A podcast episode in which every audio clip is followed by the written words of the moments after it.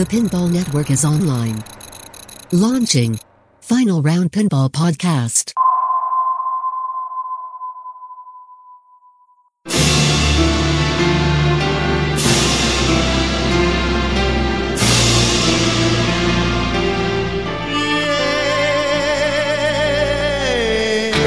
It's player versus player and player versus machine. Welcome to the final round.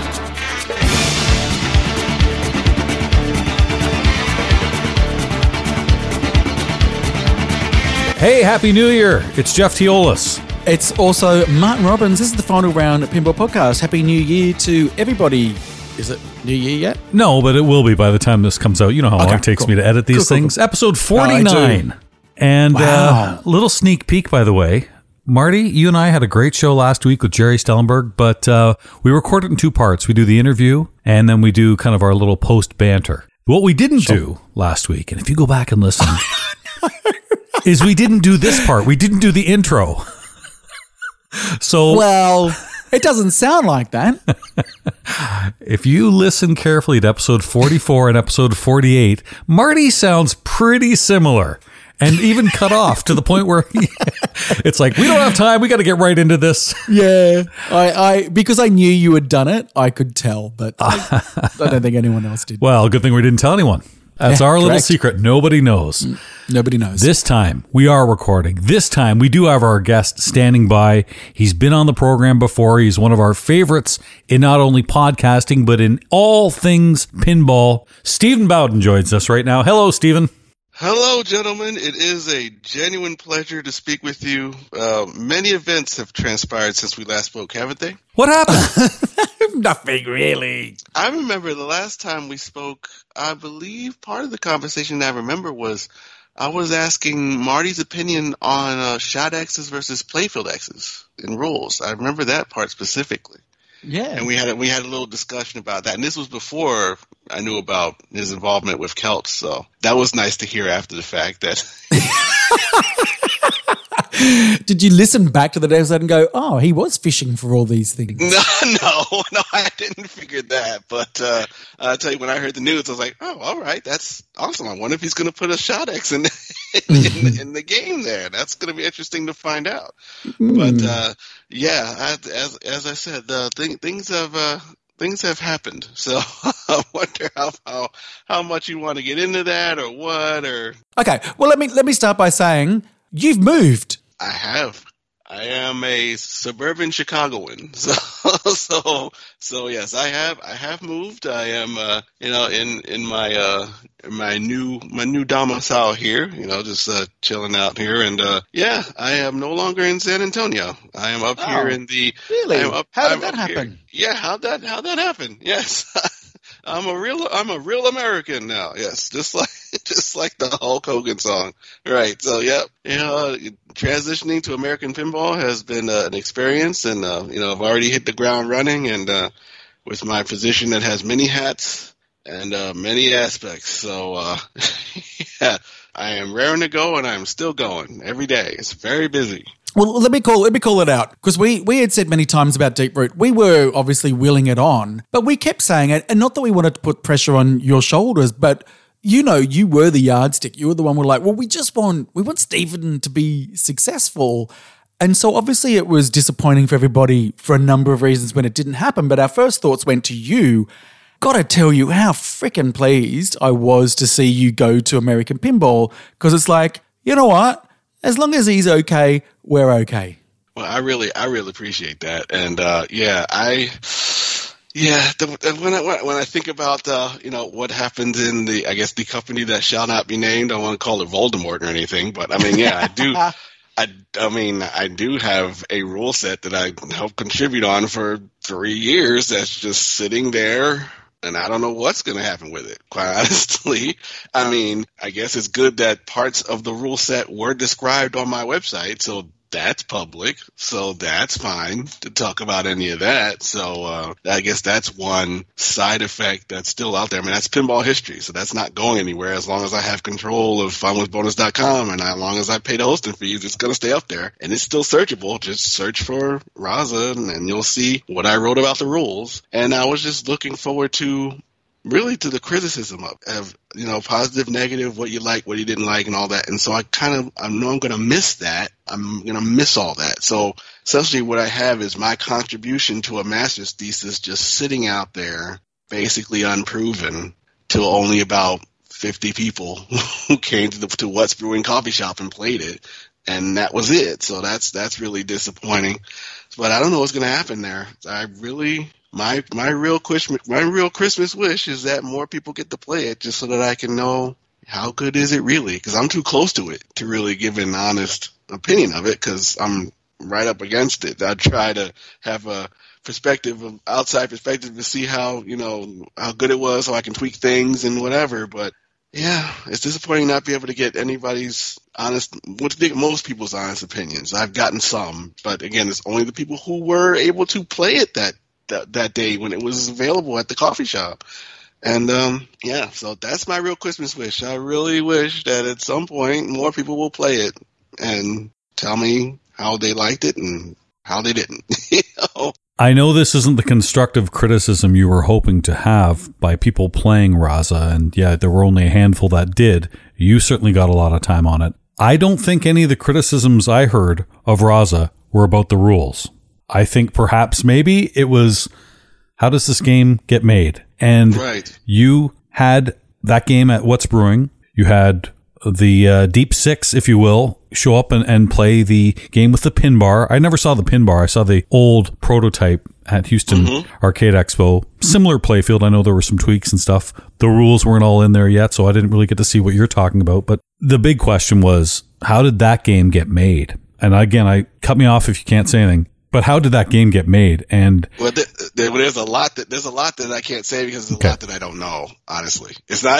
It's a lot that I don't know. Like so, I mean, as far as you know, the rules that were on the game now, yeah, everything that was on, everything that I posted about and, and wrote details on it were in the game, tested, score audited down to the point. Like, you know, like I wanted the way I wrote it, it is sort of like this score is this and this score is this and there's no formula or whatever. It's like I want this was written almost like a story. It's like if here's here's what happens when the perfect player plays this game, and then here's what happens when the perfect when the player starts making mistakes or doesn't do things or does alternate things, and so it's written that way.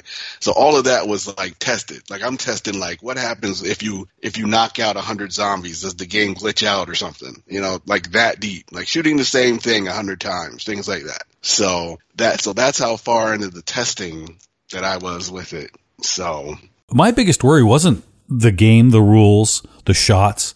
It was the durability of it. And because we can replace the machines we have now, whether it be Stern or Williams or Bally or JJP, there are parts available and we have techs that do that. I don't know anybody who knows how to fix a pin bar. I know what happens when my iPhone or my iPad cracks or something goes wrong or the, the button doesn't work or this and that. If the pin bar wasn't working, I don't know what you do with that machine. So I was excited to get Raza. I was even as someone who was purchasing it worried what happens when something goes wrong with this. Was this going to be a game I could play for 5 years, 10 years? And that would have been the biggest question I have and I, I really I guess we'll never know. Yeah, I'm gonna say I guess we'll never know. I'm just gonna hold out hope in some some distant day that we'll at least get to see the proof of concept. Um, but yeah, but the pin bar was key. I mean, it was it was key to starting the game. It was key to other concept as as far as like maintenance, how it made maintenance easier, how it you could have all your switches on one screen and just swipe it over and you know do certain things like that. And even things we tried like hey uh, what if we could just have it so that people can play with the status report constantly on so they can just play if they wanted to just they can see that literally their bonuses move as they're playing. So if they wanted to play it that way that was a thing so um, yeah, so there were there were some things that um, I saw as innovative that we were using the pin bar for, but the pin bar was a linchpin in that way. So that is correct as far as I could see. I mean, if you if the pin bar had an issue, you could not start the game. You had to start. You have to press the start button. Now, if, if you saw the the the What's Brewing stream, there was a start button in there that was a touch button. So you had to do that in order to begin. Did you see how you were going to integrate the pin bar into all the different titles, or were you really just focused on Raza at that stage? Um, I was focused on many of the titles that were on that uh, webpage. Like I had a plan for just about all of them. everything that was on there, I had a nearly master's thesis worth of rules for each game. Uh, so, so it was just going to be let's knock them out. Let's let's prove the concept, and then let's move on to the next game. Let's move on to the next game. Let's test it. Let's see how these rules really work. How right am I? How wrong am I? Is this fun? Move on. You know, keep going in that way. So there were a lot of plans and a lot of thinking that I did and a lot of writing and a lot of score balancing and a lot of, you know, well, let's add this section. Oh, did I mess up any of the other sections? Oh, is this unbalancing the scoring? Oh, let's see what, let's test this out. Does this make this mode score not as much? Does it, you know, there was a lot of that multiplied by a lot of games. So. Well, one of the things that I've, in my very recent amount of time doing uh, rules, well, officially, uh, one thing I've known is it's all great to have it on, on paper and concept, but soon as you start playing the game, everything changes. Did you have games to test the rules on, or was it all really theory or, or virtual? Well, for the parts that we had games made, it was physical, and then it, then then you know some parts were mostly theory. So I don't know if I can get far to as to what that line is. I don't know, but if I can do that. But yeah, but for Raza, just considering how much Raza had to be edited by little tweaks and things as I was playing and testing it and getting other people to play it who weren't me, because that's what it really counts. You know, if I play it, that doesn't really, that's like if you're a system administrator who runs a network, sure, you can get into all the stuff. That doesn't matter. You know, what matters is the end user. What can they do? So you know, so once I could, once I started making the uh, adjustments based on while other people were playing, what they were seeing, what they weren't seeing, it's like, why didn't you see that shot? Oh, because I didn't point out this shot correctly with the light pattern. Oh, okay, let's change this to make it more obvious. Um, things like that. That will make some edits happen and definitely some score balancing. The most thing, most thing that will happen is like adjusting the scoring so that you had your risk reward right, so that you didn't fall on one mode and make sure that everybody aims for this mode because they know that this mode scores the most. And so every time you add something, you have to make sure that everything is still balanced. It's sort of like when you have a game like Street Fighter or Smash Brothers and they add all these characters. Like every time you add a character, you have to make sure you balance with everyone else. So it gets harder and harder every time you add something. So that multiplied by the number of modes you have and number of features, you have to make sure each time that you're not going to unbalance something. And so when I found that that would happen, I'd have to audit it, use the shot log, which made it easier to do. I mean, like the shot log would literally show me t- down to the point what happened. And I say, oh, that's why the score jumped by this amount. Let's have a look at this point right here. Is there anything I can do here to balance this out? And then there are times I'm thinking, well, if the player did this and this, and they did this and this, I got to pay him his money. I got to give it to him. So that would leave that in. I mean, you got to pay off skill. So you don't want to, you don't want to be so controlled that you're not paying off skill. So I had to make those decisions as uh, I was working through, especially Raza, you know. But uh, yeah, that was definitely a learning experience. And um, I have, I do have a lot more theory, a lot more ideas and we'll see uh, if and when those ideas can transpire. I mean, well, I guess all I can, as, as far as I can really get into there. So, in a way, yes, everything is on Fun with Bonus that you had for Raza, but you were working on a few other games. So, mm-hmm. there is maybe a blessing in disguise is that, okay, that's only for my eyes only. I can apply those things to future titles at American Pinball. Right, you can't because you can't like control a concept. I mean, a shot pattern is a shot pattern, and progressions are you know rules of three, things like that. You can't really. I mean, you can you can re, you can reuse and tweak them, and you know make them your own in different ways. So yeah, that's that's true. So yeah, that that's that that I, I believe is is a possibility. But like I say, we'll see we'll we'll see what happens with my career at American. I'd like to get to designing games, but I don't. you know, like I'd like to get to that far. Let's see. Well, let's talk about that. Your your role at American, you said there's many hats. Talk through what it really involves. Okay, so so far I've been I've been involved in game testing, um, like rules analysis, sales, promotion, marketing, uh, I guess being at the shows that's that's sales and promotion as well. So like you know being at IAAPA and and uh, and uh, Expo and things shows of that nature, and, and so that will continue, and even on up to taking orders, uh, things like that. So I want to get to where I can start focusing more on creative. I mean, I've been involved in the creative department, but you know, I, I want to get. Hopefully, my my goal is to get more involved into in in creative. But you know, we got to sell games too. So so that's so I'm doing that as well. But that is that is my overall goal. Is that you know, as my career with American continues, I want to see where I can slot in in the creative area and see if I can progress in that way, like I was doing with with with Deeproot, and just seeing if I if I can apply some of some some of these ideas to some future games. But you know, as right now we we're we're we're selling Valhalla, we're selling Hot Wheels, we're you know, so that's what we're doing. So I it's it is like I said, it is a position of many hats, and uh, I'm very glad to be there. And so I'm appreciative of the team and the hard work that they do every day, really, to get these games out. Those are a lot of hats. Who's in charge of vocal talent critique? I'm just curious. Hmm, Can I be? We all are. like- so, well, yeah, We all are. so we all are. Yes. Oh, by, by the by, by the way, Fix says that Odin might be a, might get a good job on Sesame Street. And Odin's a great counter. He's a great counter of things. He he counts really well. Hold on a second. Three more. I do an actual, I do a count. One peanut butter sandwich. Ah, ah, ah, ah. That's right. He lets me know how many targets are left. I have no doubt when he tells me what it is. So you know, so absolutely. Sales are going well. You mentioned for Hot Wheels, for all the titles, uh, and, and they're all currently in production. Is that safe to say? Um, it's, it's safe to say on Valhalla and Hot Wheels, Oktoberfest and Houdini also in production, but they will be rearing back up again in earnest in the new year. So, but Valhalla and Hot Wheels are, are rolling. So that's the current status there. So yeah, and it's it's very very very busy. I'm lear- learning that part of the of the job, the sales part.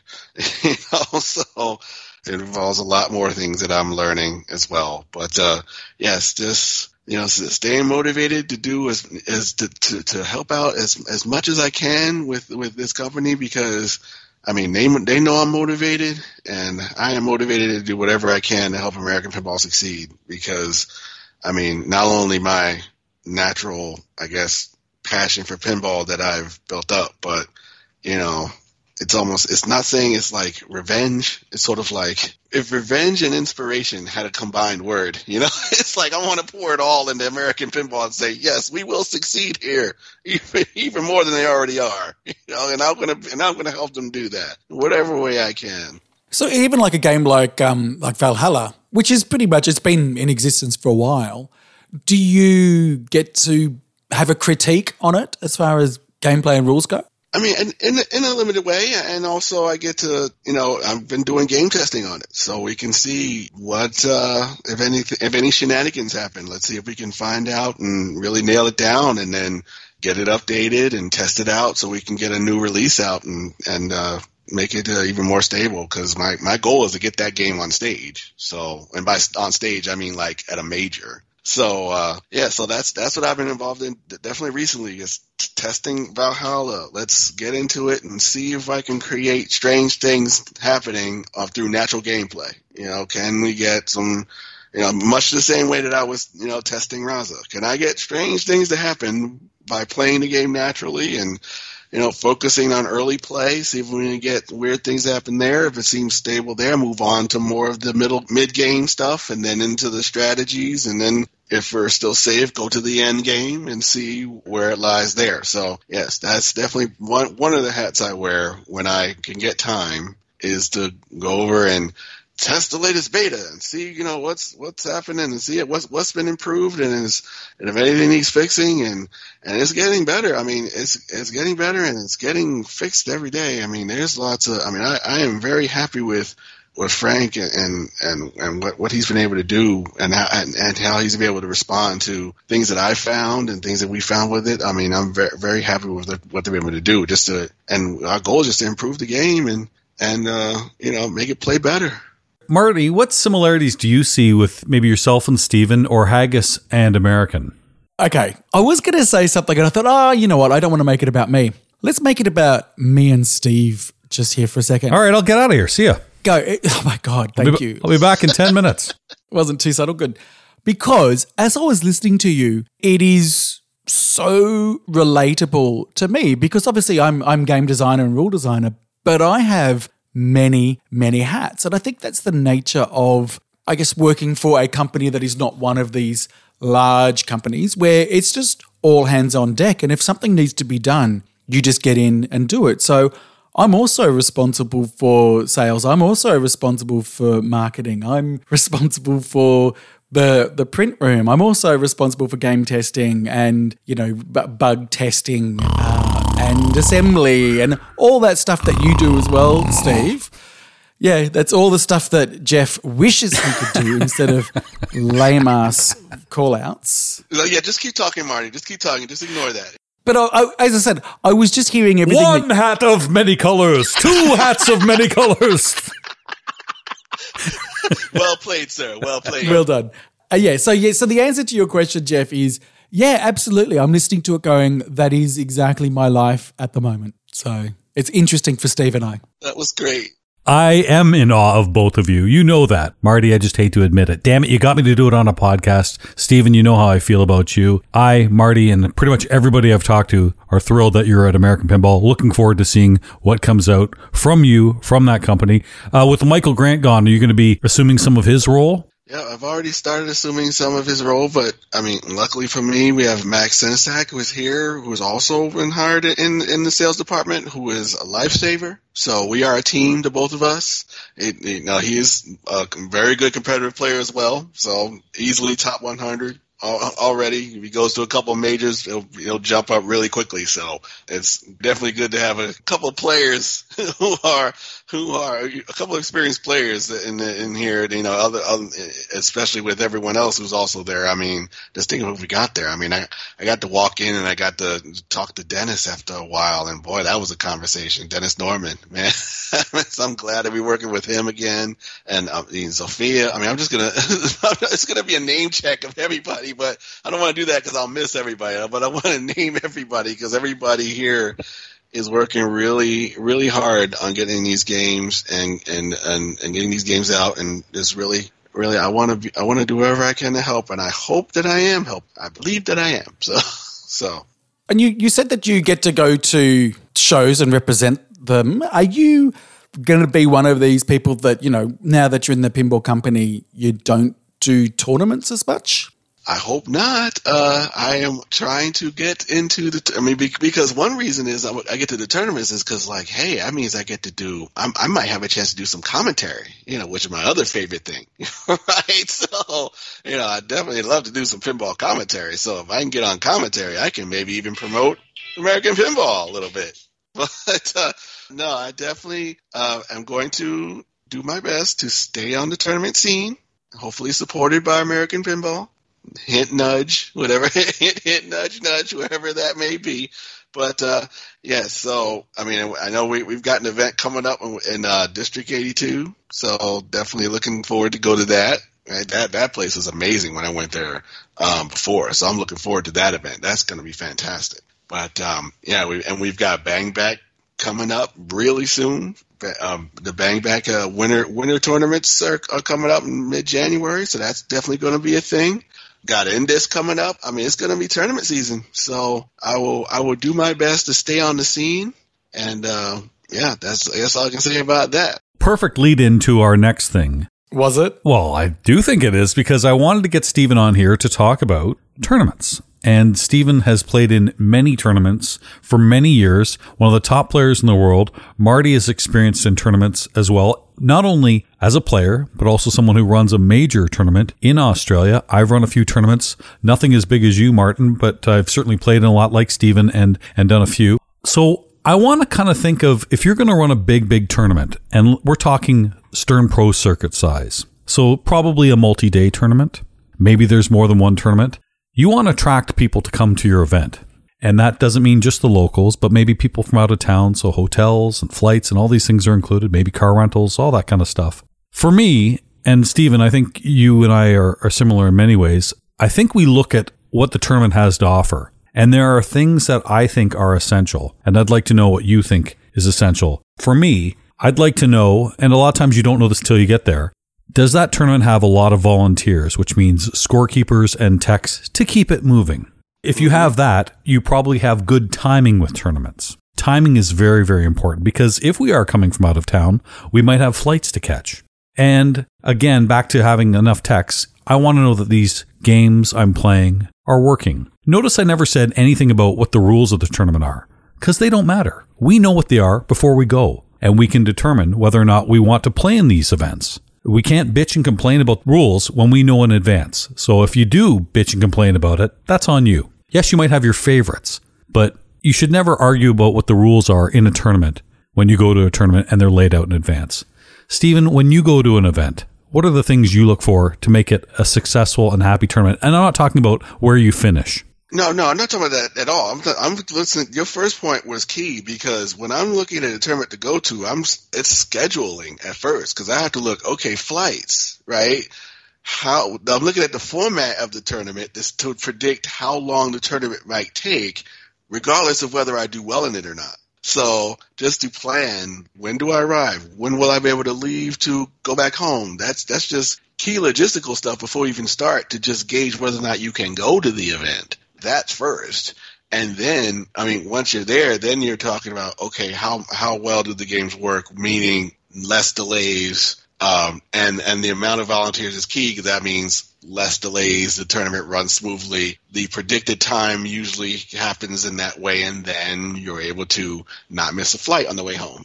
you know, so so though yeah, those are key things that um, that are even external to the to tournament format itself. Because once you have the format, you you know most everybody who plays knows what the format is, and the people who don't, the formats are easy to learn. You know, your strikes tournaments, your you know your flipper frenzies, and all that. So that that's pretty easy to, to learn. But getting that logistical stuff done, so you can actually just go there and have fun without thinking about all the logistics. That's the key. So that, that, that first point you made, I fully agree with because I'm already trying to predict, okay, do I have the best flight to get home from the Bang Back tournament? I think I may have to push it to the following day because what if we stay later or something like that? So, and of course I don't want to just leave when it's over. I want to hang out a bit or, you know, and so that's, that's also part of it because it's not just going to the tournament, playing and leaving. It's also going to the tournament, meeting people, hanging out, having fun, maybe doing some stuff after the event. And then, you know, in my case, you know, promoting American pinball as well and, and seeing about and the American pinball games that are there, like Valhalla or Hot Wheels or etc. And so, yeah, that is that is a key that needs to be. I mean, I, and and I guess some tournaments carry with it that reputation that that's been built up over years that the schedule will be followed. Like for example, Indisc, I'm highly confident in that one. you know, right? I'm highly confident that, that that's going to be run well and it's going to be awesome. So if I can get myself there, then you know, I can pretty much predict logistical parts will be worked out, so I can concentrate on having fun. Would you also say? I, I might be a little bit presumptuous thinking that I know the answer to this, but do, would you say that you prefer tournaments where each of the rounds is also scheduled, meaning, let's say a pump and dump where you've got to wait per round for your next game is less ideal versus, let's say, a match play game where once everyone's done their round, you go to the next one and that's all scheduled? Um, it well, it's more predictable that way, of course. I mean, to a certain limit. I mean, even the like the District 82 events, which had like all those tournaments in a row, there were times where where the events had to leak over into other time periods because certain games play long. Right, so so if you have one of those wild card games that just happens to play long, that'll screw up even that sort of regimented schedule. It still will, but I mean, if you have something that has like a Papa style finals, you can basically predict, okay, two two hours per round, okay, about plus or minus, and then you can add that to the end of the of the qualifying time and sort of predict it, kind of. Just granted the fact that people start playing slower as you advance in the finals because they're playing more carefully, so that sort of extends it as well.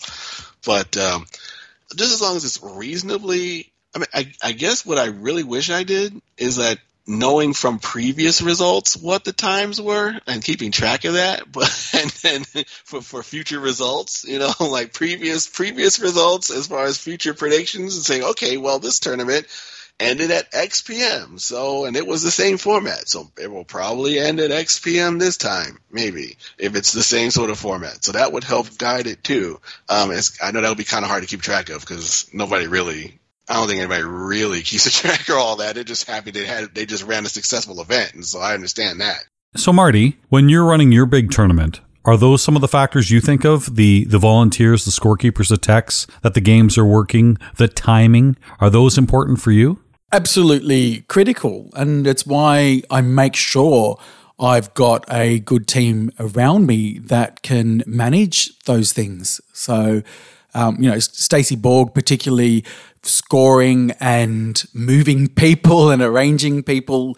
Uh, Stu was doing all the tech, and he was also phenomenal. And there was there's you know a team of scorekeepers as well. It, it really is the most important thing because I think we've said this many times. As long as the players see that it's a well-run tournament, that's the main thing. Because behind the scenes, it's usually a mess, and you just got people just constantly fixing and changing things, all for the betterment of the player. It's controlled chaos. That's it's, yeah, it's it controlled is. controlled chaos that you hope not as many people notice, but many people understand and appreciate. You know, so the the experienced people understand it. They appreciate what's happening, and they also can appreciate that you know how you were able to paper over certain things that happened, and oh, it was a well-run event, and then you're going to get more people next year, and then soon, and then before you know it, you're running a, an F5 type tournament. You know, you're basically you know you're at that level yeah. where people are, are F5ing the page. So, and once you get to that level, you know you got it. Yeah.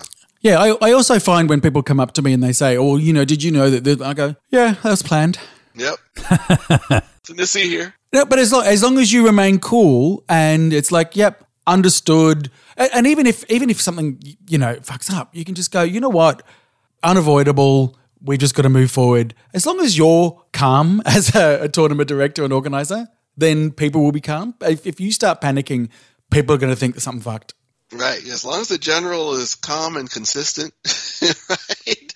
Everyone everyone else was sort of like okay follow that lead. You know take that inspiration and you know everything's going to be fine. And because uh, it's all it's remember it's all for pinball at the end of the day. And so you know with with all the volunteers dedicating their time hopefully the people appreciate it. And most of the time they do. And so mm. you'll find that uh, your event becomes very popular. If you've run it well and all of a sudden like as i said you're running an f5 tournament.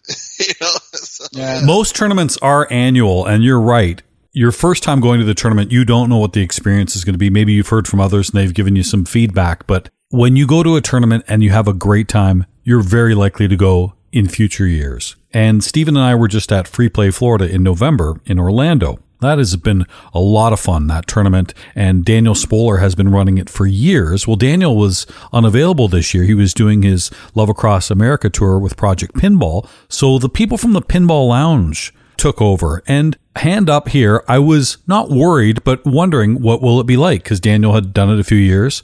Well, kudos to the Pinball Lounge because they ran they called it pre-play Florida tournaments at the Pinball Lounge just to get used to timing and to teach the volunteers how to score keep and with rules and things like that. And it was spectacular. And that was perhaps an unknown, but if you now see that tournament coming up again, whether it's Daniel running it, whether it's Pinball Lounge, you know, okay, it's going to be a good one. So a lot of times preparing the volunteers in advance, I think, is very beneficial to tournaments. Oh yeah, and that, and that tournament, I I do my best to get to that every year. I mean, and yeah, that and they ran it so so well this year, and it was it was fantastic, and it, you know the live streaming was great. I really really appreciated the, the the preparation that they did to step into those shoes and really filled them very well with how they ran that tournament. It was fantastic. I'm looking forward to it next year and you know, just as soon as soon as I see the dates, which I I don't know if they had the dates for that already, but I don't know if many of the dates were put out for some of the circuit events yet. But yeah, as soon as I see that, I'm writing that down, and I'm seeing if if I can work my way down there. You know, it's like, is can we happen to have a, uh, an American pinball game down there so I can represent? you know, you know what I mean, right? So do what I can to get back down there. Likely right after IAAPA, yeah. Yeah, it is. That, that was great. I was so glad I was there. I was. I mean, I was. I was sad that I had to miss Pintastic because that was a split. That was a conflict, right? I had to miss Pintastic where I was the defending. I was a defending champion, so I had to, you know, I had champions obligation, and I couldn't fulfill the obligation to it. But I was at Free Play Florida, so that was that was very good. That was a very good tournament to be in, and I definitely enjoyed myself. So let's go through some of the major tournaments right now that you've been at, and I'm going to describe them to people listening, to Marty, because these are all different formats. And if we can think of one suggestion from past experience or just looking ahead at what their tournament format's going to be, what might be a good suggestion for that tournament, we're going to go around the table and ask each of us. We've all been at Indisc. I joked a few weeks ago about the only thing I would change at Indisc is have more food available because of the old location. Well, that doesn't matter anymore. So I don't even know what I would say for Indisc. I mean, I think people might say, well, you know, it's uh, it can be expensive, which you could say about any pump and dump tournament, right? This is a tournament which is a, a pop a ticket style, so you have to play five games on the main bank, and they all count on one ticket. So you better do well on those five, or maybe you have to ante up and and buy another ticket. Is there anything you could suggest, Martin or Stephen, for Indisc? That might make it better. And it's this is a tough one because I think that's a near perfect tournament, and I think Marty, it's even your favorite. Marty, what would you think? Well, I mean, you almost covered my main suggestion, and that is location. Like it was at Banning, which sure Banning's fine, but for for me traveling, it was sort of in the middle of nowhere. So I would love the location, but now obviously it is in a better location, so that's not a problem. But as far as format goes, um, I would put it back to pump and dump. I, even though I've never played in a ticket style, I just don't think I'm going to enjoy it. Yeah, after the location part has been pretty much remedied, I mean, I'm I'm going into nitpick territory. I'm talking about like maybe each classic round, you're probably only going to get one chance because it's so popular maybe two. I mean, right? And so, and then I don't know whether you can really remedy that because it's just so popular because of the amount of people that are there. It's just, that just boils down to play better on the one chance you get. Well, is a suggestion perhaps make the classics limited entry? That might work. Yeah. So that way. What Steven's talking about is there's so many people that go to Indisc and you've got the main, which you can play over several days.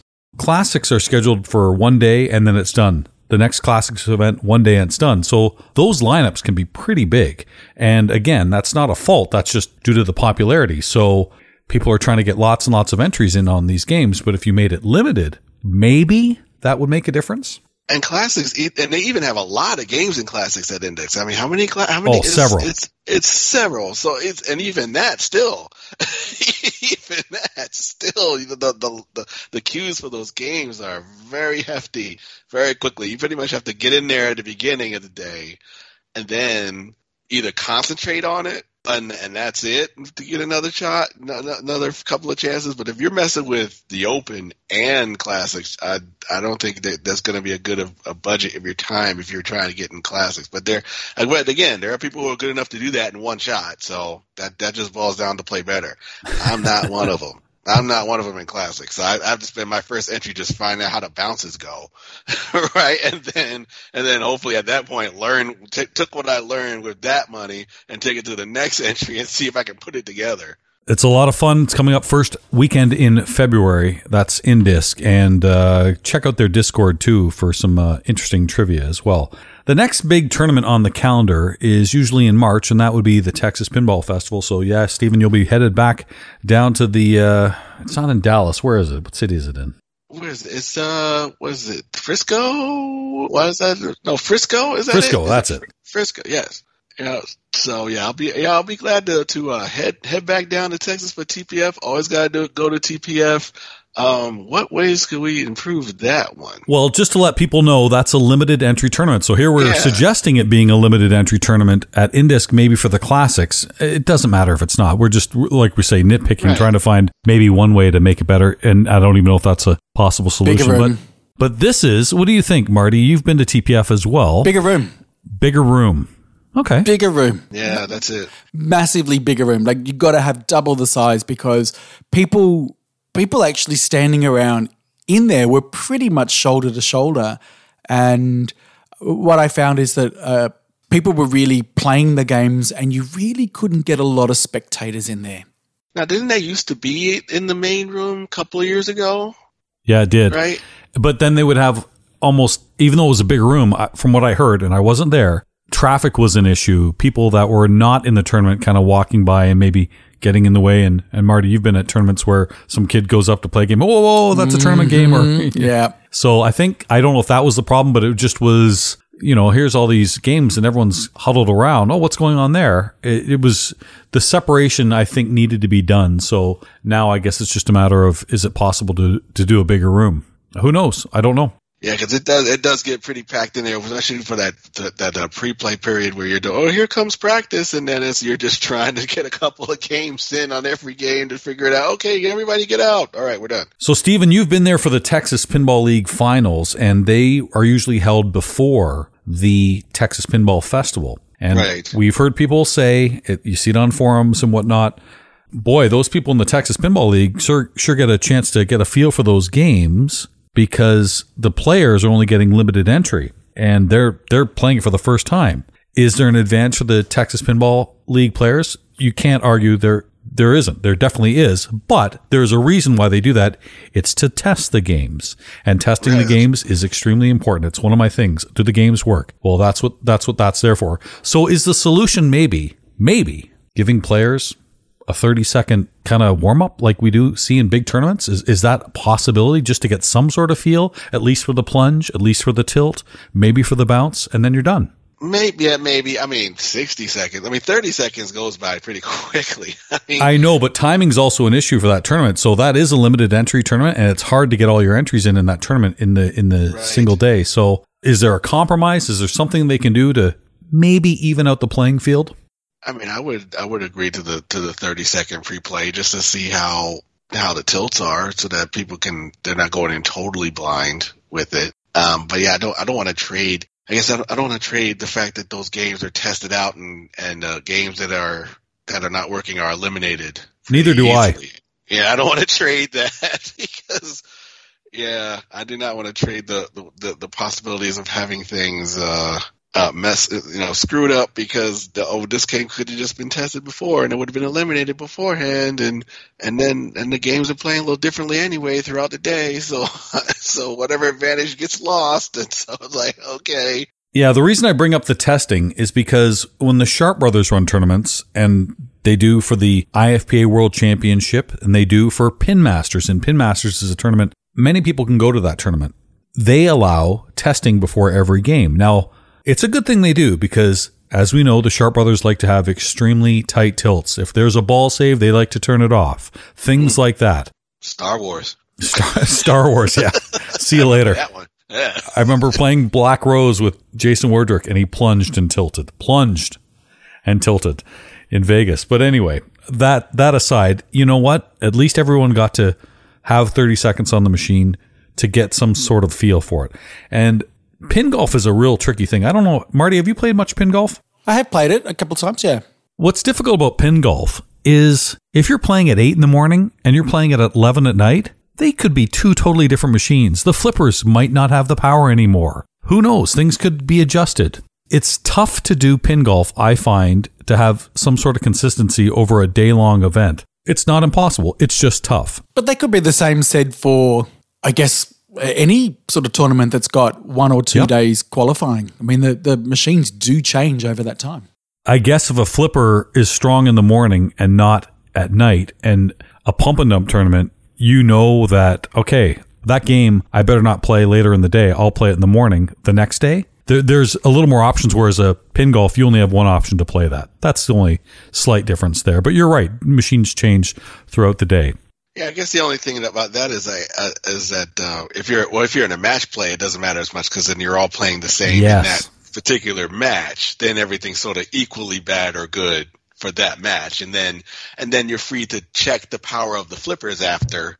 Whereas you maybe not be as free doing a pump and dump. Like what is what is the best practice on pump and dumps? If you're noticing, like for example, if you're playing Monster Bash and oh no, the kick out is setting the ball down the middle what I mean, that's no good but what do we do i mean there must be some way. I mean, to to counteract that. Oh, but we're in a pump and dump, so you're not supposed to, or what? Whereas if you're in a match play, you just fix it. Okay, it's match play. Fix it. Move on. Um, it just. I know that there's this fine line between doing subtle adjustments and repairs. I would have a tech look at it, and if there's something tech that can be repaired, that needs to be repaired, then go for it. But if it's a wire that needs to be bent or a bracket that needs to be slightly bent, I wouldn't do that. hmm Even if the result is like, if you land in this place, it will go down. Like, or like if, if you land in this in this consistent area, like a scoop in the middle with no ball save protecting it, then it's.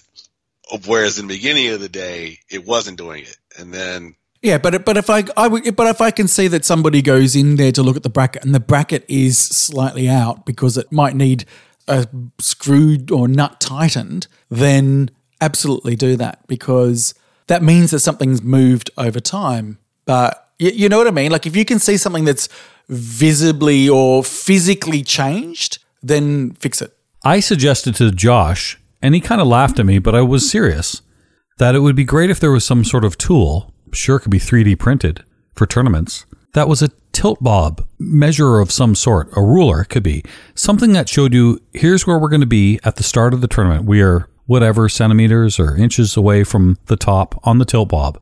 And then in the case of that Black Rose game we were playing where the tilt bob obviously moved and Jason Wardrick plunged and tilted, you could say, okay, yeah, that's definitely not where the tilt bob was at the start. And here's the proof. Here's the ruler. So that was the one thing I suggested. But that's not what I would suggest for a pin golf tournament. My suggestion for a pin golf tournament, because it affects timing. Timing is always the difficult thing in pin golf tournaments. I find that uh, in Pin Masters, you know, you want to make sure the average hole is three balls, again, for maximum TGP. They kind of take off the ball saves a little bit. They tighten the tilts. I don't think you need to do either of those things in pin golf. I think you just need to increase the scores because it doesn't really matter what the scores are. It matters how many balls you do to get that. So if you have a game that plays a little more easier, let's just say, and the scores are higher, doesn't mean you're going to be playing five balls to get that. You might actually be done earlier in time. which is fine because it's yeah, it's fine to to have a, a score set easier because that just means don't screw it up. That's fine. Yeah, so, and it would and it would run faster.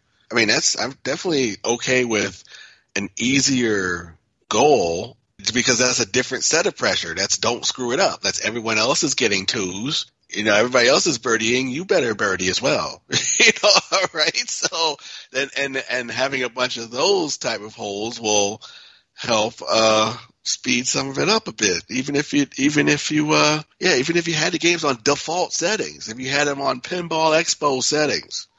Right? Boy, If you had 'em we'll get to Expo in a second for sure. right? If you had them on those settings and just did it that way, then it might be uh, as as opposed to like breathe on games and tilt through. Here's why that stinks in a pin golf. If you make the tilts tight, the next player, I'm going to wait two minutes before I plunge. That's At why least. it's ridiculous to have tight tilts in a pin golf game. So therefore, make the scores higher. You'll get more action in because again, there's a lot of tilting that happens, and that just makes it go longer and longer and longer. It's harder to achieve, more balls.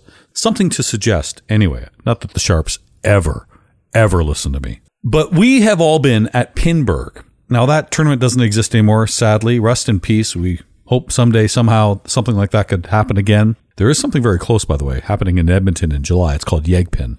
Look for that one. But Pinburgh, we've all been there, and boy, you want to talk about a perfect tournament. The games were tight but fair. The timing of the tournaments were perfect. Oh my goodness, did they have a lot of volunteers and scorekeepers and techs? Everything I want in a tournament. I don't know what I could suggest, and I really don't know what I would suggest for Pinburgh for making that better if it ever came back. I I do. you do? Okay. Yeah, I do. Um, I would make the location of your game uh, digital.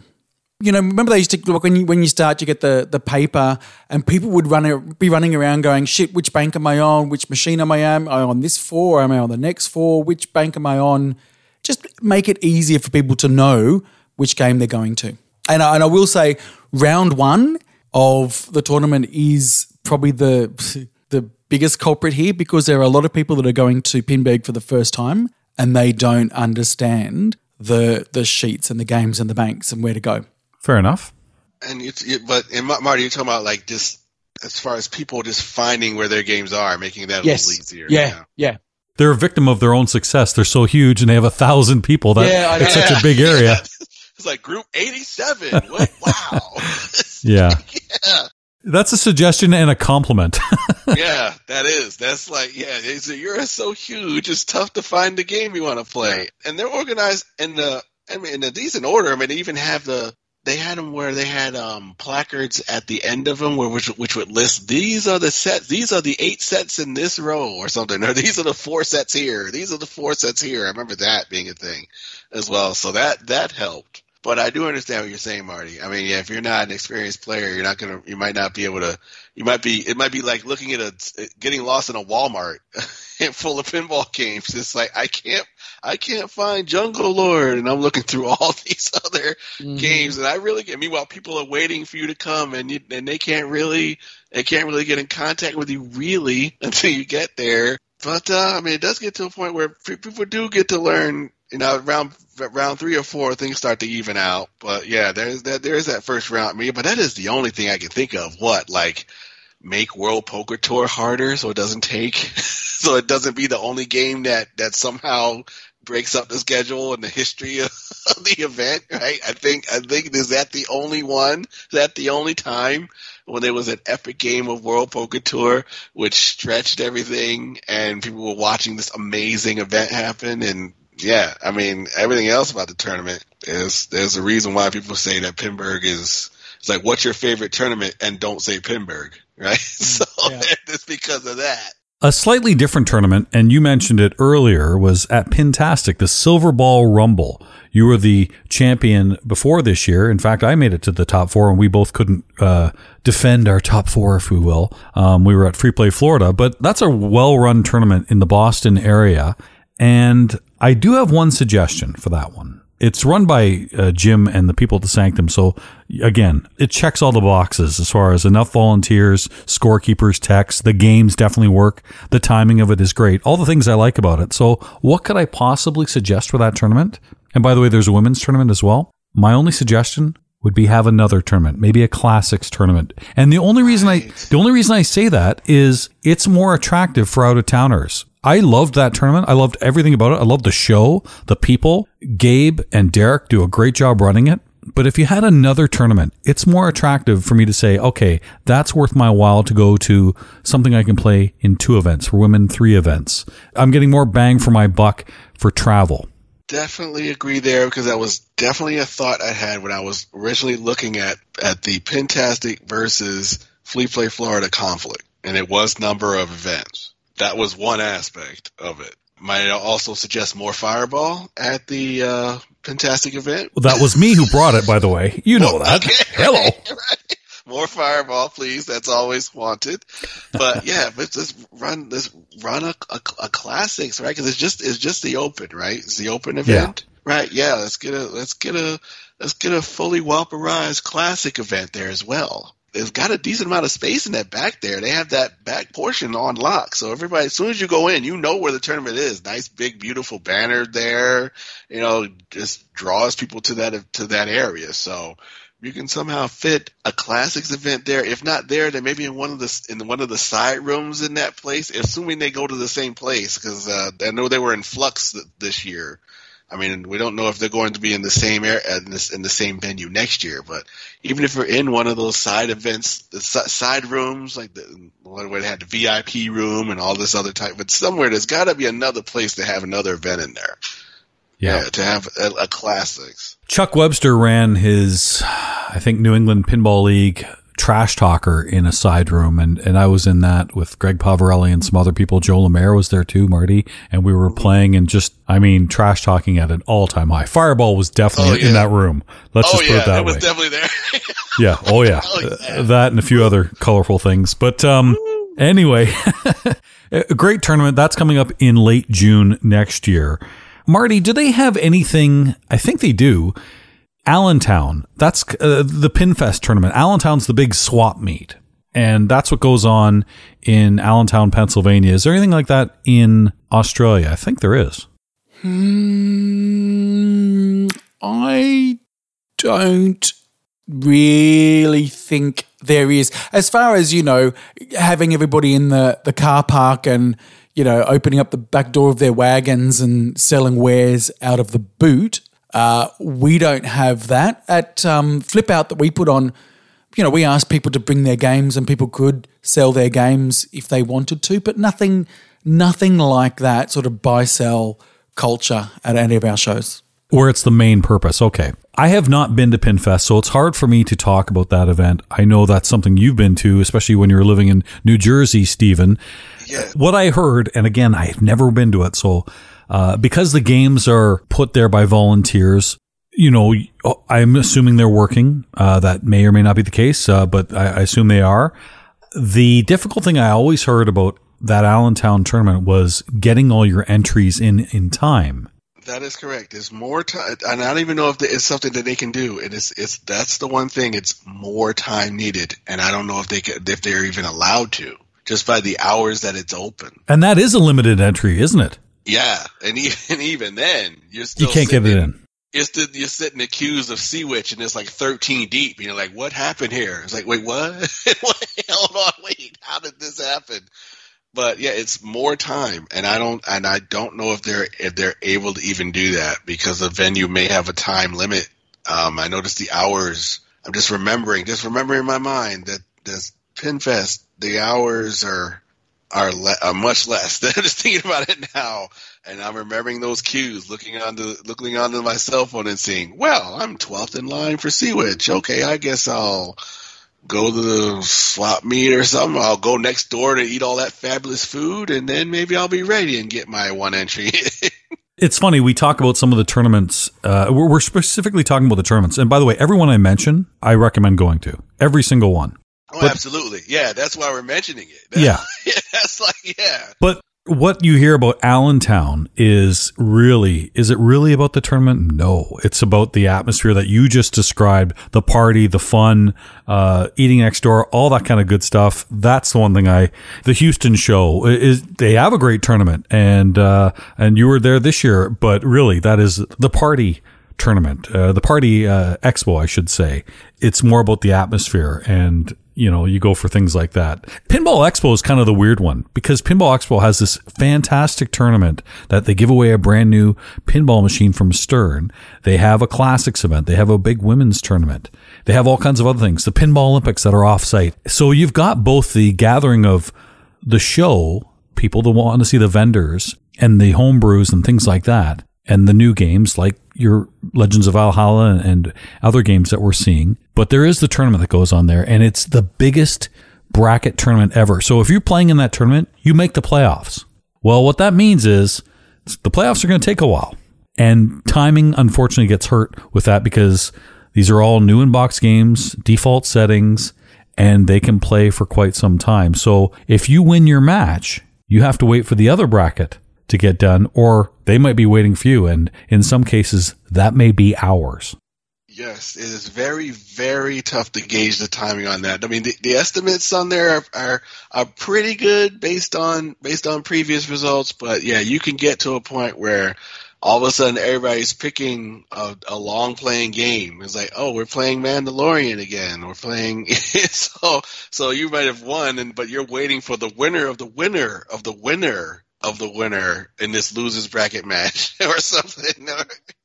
Oh, so it's like, No. wait a minute. I'm waiting for. It's like, yes, I won my match, but I'm waiting for the winner of the winner of this match. Like you could be, you could you could be waiting for five brackets, Marty. And, and I'm not exaggerating. I not this year, the previous year that I was there, I saw somebody win, and they had to wait five brackets. So what do they do? Do they sit and wait? Do they go off to the show? Do they go grab a bite to eat? There's all these things you have to think about. And and then another time, I saw a person say, "Okay, uh, yeah, I know I'm supposed to be playing you, and that person's been waiting, but I haven't eaten yet. Do you mind if I go eat?" What? So now I got to wait another hour? It just how do you fix the timing in that bracket? And, and my suggestion was less people in the playoffs.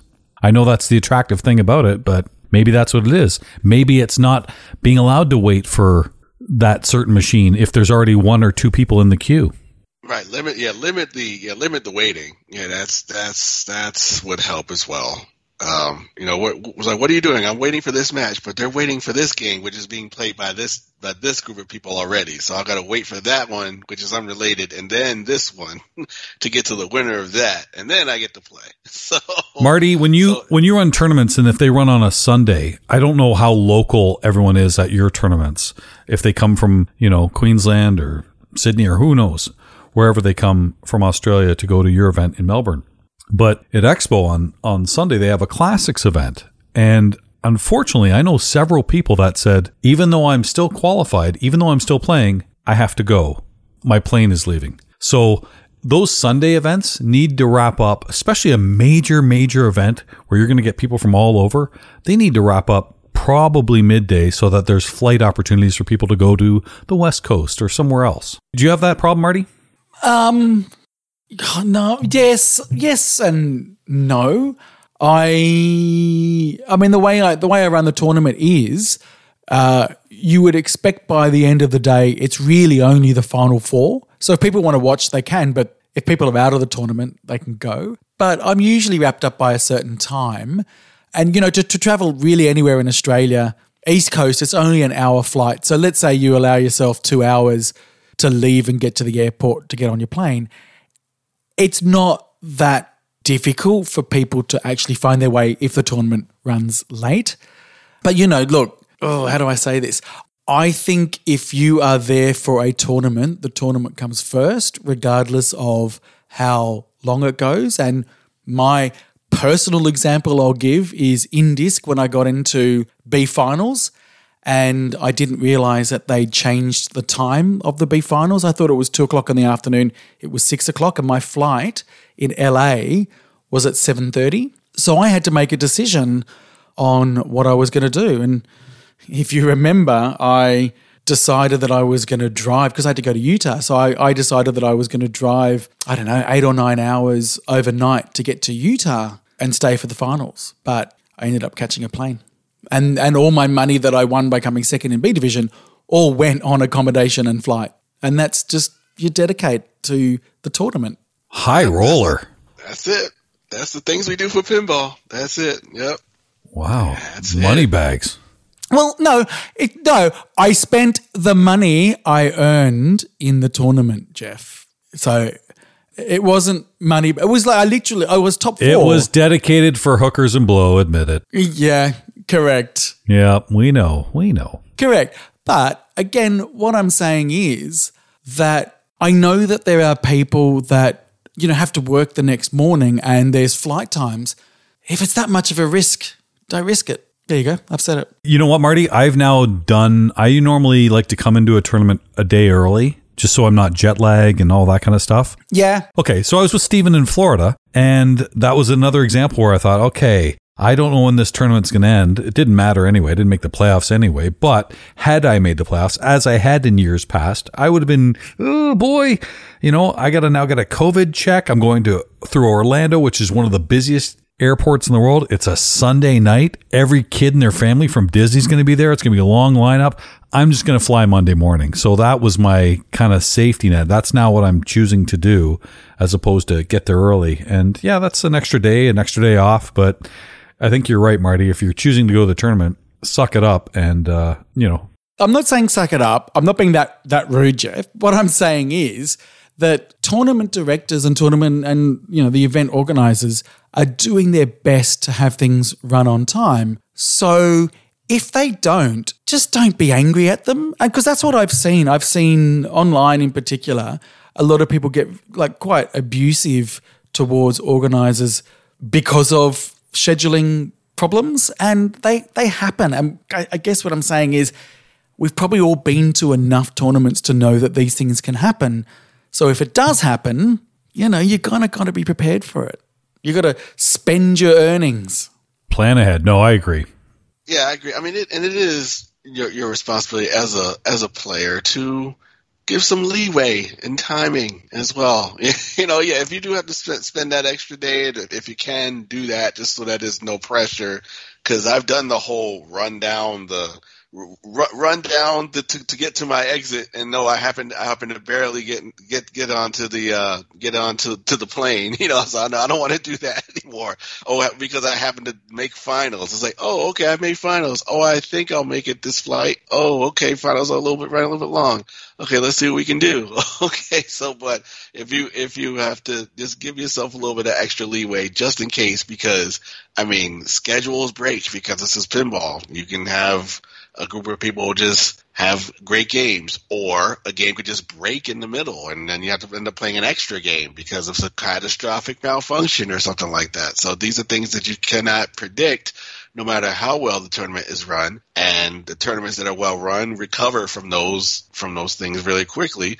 But you, you know you have to also take responsibility yourself and say, okay, I have myself I've uh, left enough leeway so in case some things happen, I'm still good.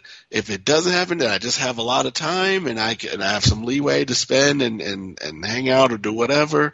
And so it just makes things less stressful that way because you're there to have yep. fun. You're there to have fun yep. at the tournament. Okay, finally, the last one, Steven. We appreciate you. We've had you on for a while and appreciate it. But the final one, I want to say only affects 20 people. Do you know which one I'm talking about? Ah, 20 people. Is that the ladder one? Yes. It's the Stern oh, Pro yes, Circuit Finals. Stern Pro Circuit. Yeah. So Steven Bowden is the number yeah. one seed when the Stern Pro Circuit Finals happens sometime this spring. Fingers crossed. And how this works, based on the 20 Stern Pro Circuit events, you get points. And whatever your Whopper points, you add those up for the 20, put you in the top 20. Steven played in a lot of Stern Pro Circuit events. He did very well at them. He won Pintastic. He is the number one seed, so he will be playing when there are only four people left. It's a ladder match. So the top 20, the first round will be 17 versus 18 versus 19 versus 20. They'll play one game. I assume that number 17 picks, and the loser of that game is gone. Thanks for showing up to Chicago. Yep. You're one and done. Now, they might have a side event of like the heads up challenge that they usually do, which is another tournament uh, to win a pinball machine. But there is an incentive of making the top 20 everybody gets paid for going there. And I think it's five or six hundred dollars. The higher you finished, the more you get. So, Steven, just for showing up, what do you get? I I don't remember. I think it is a thousand dollars. I remember that being a thing because I remember thinking, okay, that covers my flight, you know, and that covers my flight and hotel and all that. Okay, so at least that gives me the incentive to go just in case if I happen to go in there, pick one and bomb out um, at least I was there, and at least uh, you know it, it, was it was good. So that's that's all right. I mean, I'm glad people are still thinking about it because I'm still yeah. I've, it's been a while since I thought about having that number one seed just sitting there. Yeah. Uh, right. So, but that's interesting because Daniele Acciari, who won the event years ago, he just limped in. I, he might have been the 20th seed, and they held this yeah. in Pittsburgh right before PAPA, I believe. And so he got in and he was there anyway. Okay, perfect. And he won it all. So there was some people that said, well, certainly he's an outstanding player, but he might have had an advantage because, okay, well, he's warmed up. He's played so many games. You're the number one seed. You're going to be playing people that have played more than one game. Everyone's played at least one, some people more than that. And you got to go in there cold. You're going to pick the game. You'll probably have to go first, so you won't get to see what your opponents are. You could be one and done. It's uh, I certainly could have. I certainly could be. I'm just hoping I can get enough warm up to if there are any other like maybe practice games in there I can just start, you know, warming up with and uh just try to pick a game that uh I can get some good ball time on. Just uh, cuz that's if if I'm if I'm one and done, at least I want to have me one and played a good game and done. Because then you only have to beat one other person. Okay. So that gives you the chance to advance. As long as you just beat one person, and you just need to have good ball time in order to do that. This tournament can't exist, I don't believe, without that kind of incentive of you're already going to be getting six hundred dollars to show up. I, I yeah. I, so that's that's great. But is there one thing you can do to suggest to make this tournament better? I've got one. What is it? You have none.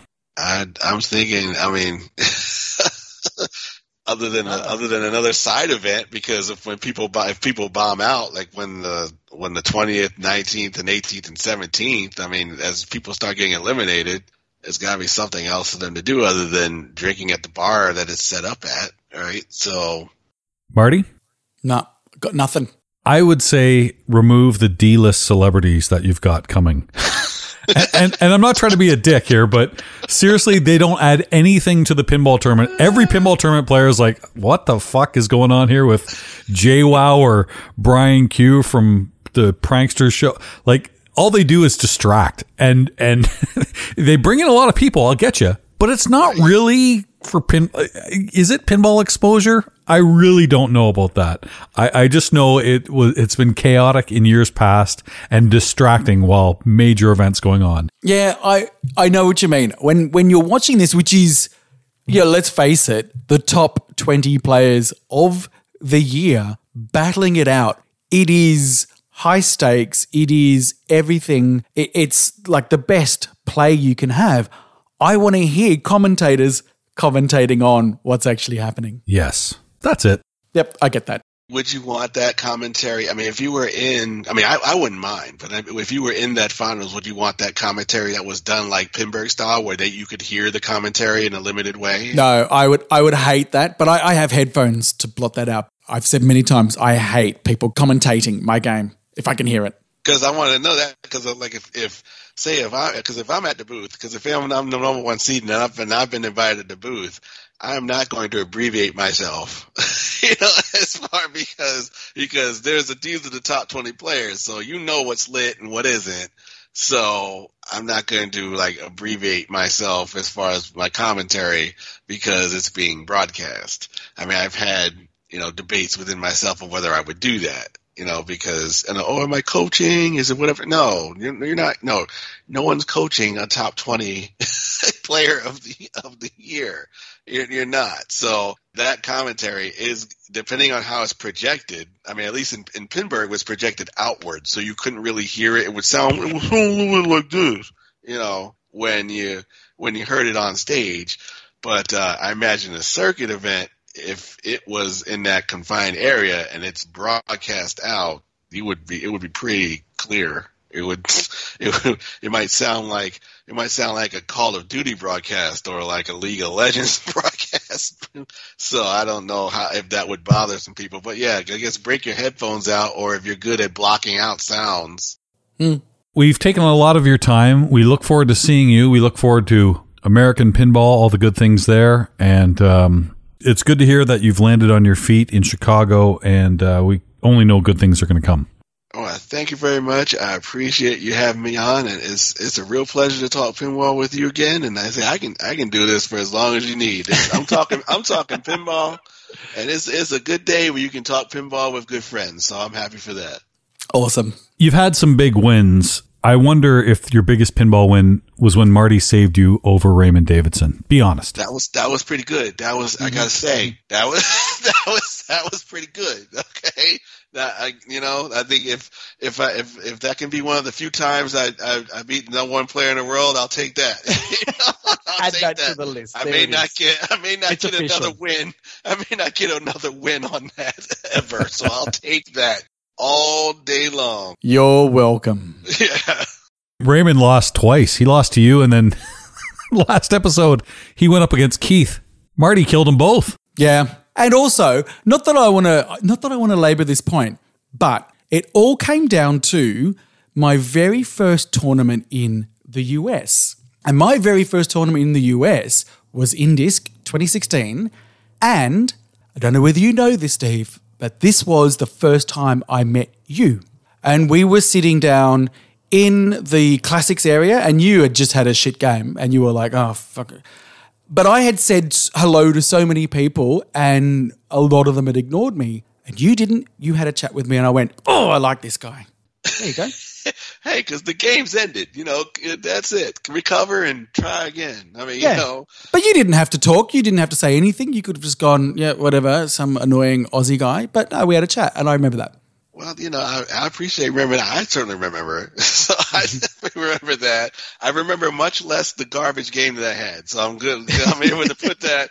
I've been able to put that behind me. Yeah, so awesome. uh, yes, definitely.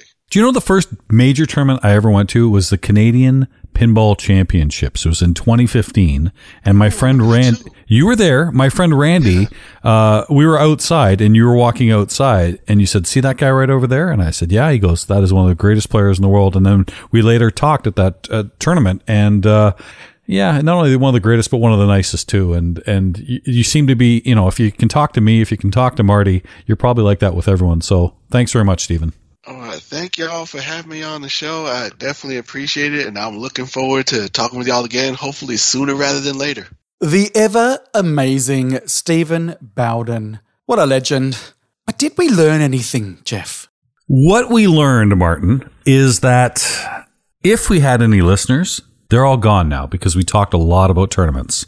But the good news is we don't have any listeners. It's been proven the voters have put in Nobody's listening, so we can do whatever the fuck we want. Correct. Uh, if ever there was evidence required for the fact that we don't give a shit about awards, it's right now when we've had a lot. lot of, the funny thing is, we've had a lot of people message us. Well, I've had a lot of people message me. We've not even spoken about it to each other. Not bothered. Good to see. This is the the TWIPY nominations, by the way, for, for best podcast. We didn't make the list. Pinball Profile did. Fine with that. I'm just happy that those people that want the award are on the list. Sure. Yeah. Right now. Okay. So when we recorded the first part with Steven, again, pulling back the curtain, that was on December 27th. So when we said Happy New Year and all that bullshit, it was just that. Today is, in fact, New Year's Day. It is for me. It's uh, January 2nd for you. It is correct. So, um, Happy New Year's. Yeah, you too. And to everybody. And so, yeah, these nominations came out. Sure, congrats to everyone. Seriously, that's uh, very, very exciting um, for those people. It, it does mean a lot to a lot of people. So, if that was your wish, awesome, great, wonderful. I guess maybe we're doing it wrong. How can we get better? What if we fucked up over the last year? Let's be critical of what we have done.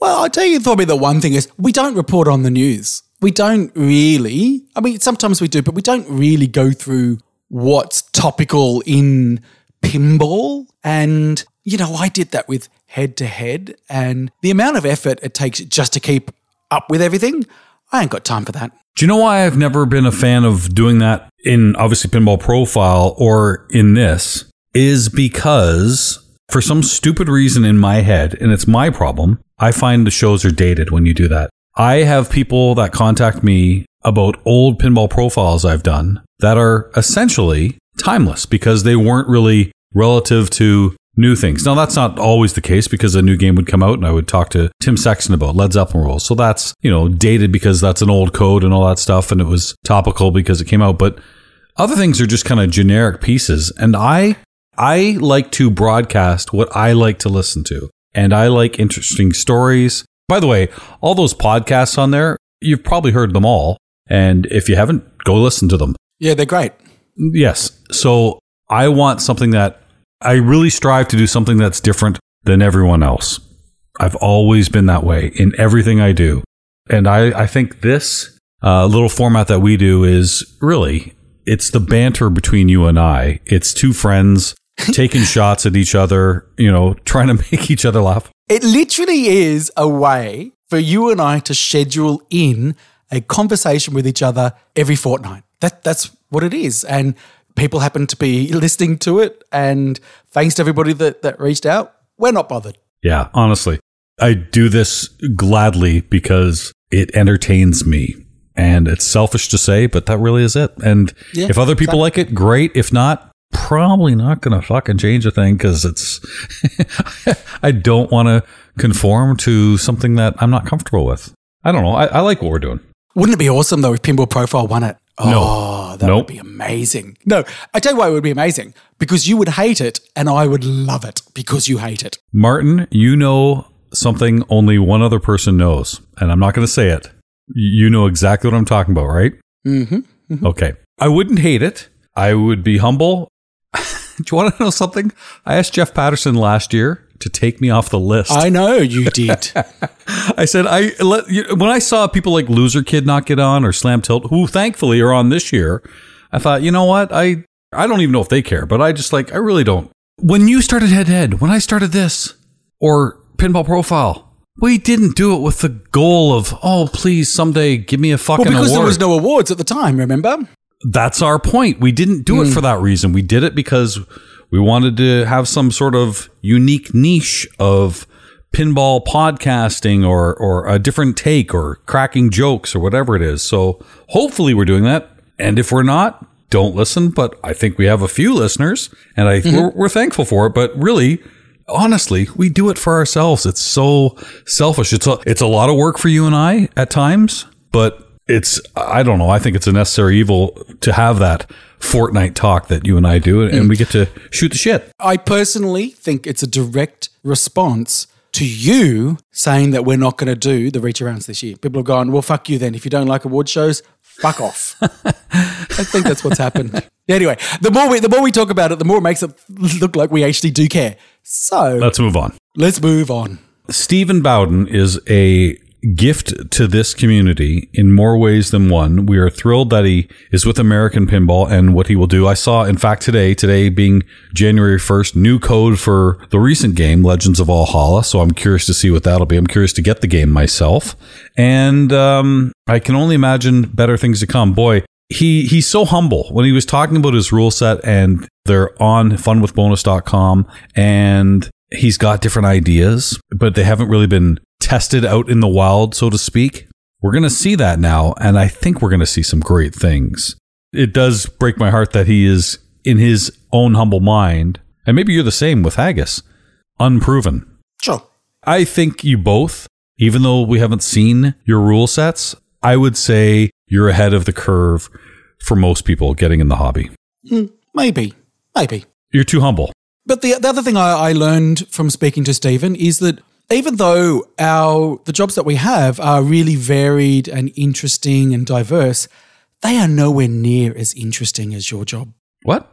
Because obviously you found what we're talking about boring. So clearly it mustn't be interesting. Did I miss something? Uh, what- Yes! uh, what am I you missing? yawned when we were talking about our job and, and you started Oh. yawning. I was just trying to crack a joke again for our two listeners. They might enjoy. the listeners being me and Steven. Yeah. And Ian, who we make fun of every week. Oh, there's our problem. You know what? You know what it is? It's between making fun of our guests, our listeners, and then killing off the other ones. That could be the problem. Yeah, there's a lot of death coming from our show. So maybe people are like, "Uh, a bit morbid, won't give you a nomination. Fuck, you didn't kill Betty White, did you? Oh, stop. Like two weeks before she turned 100. Bloody hell.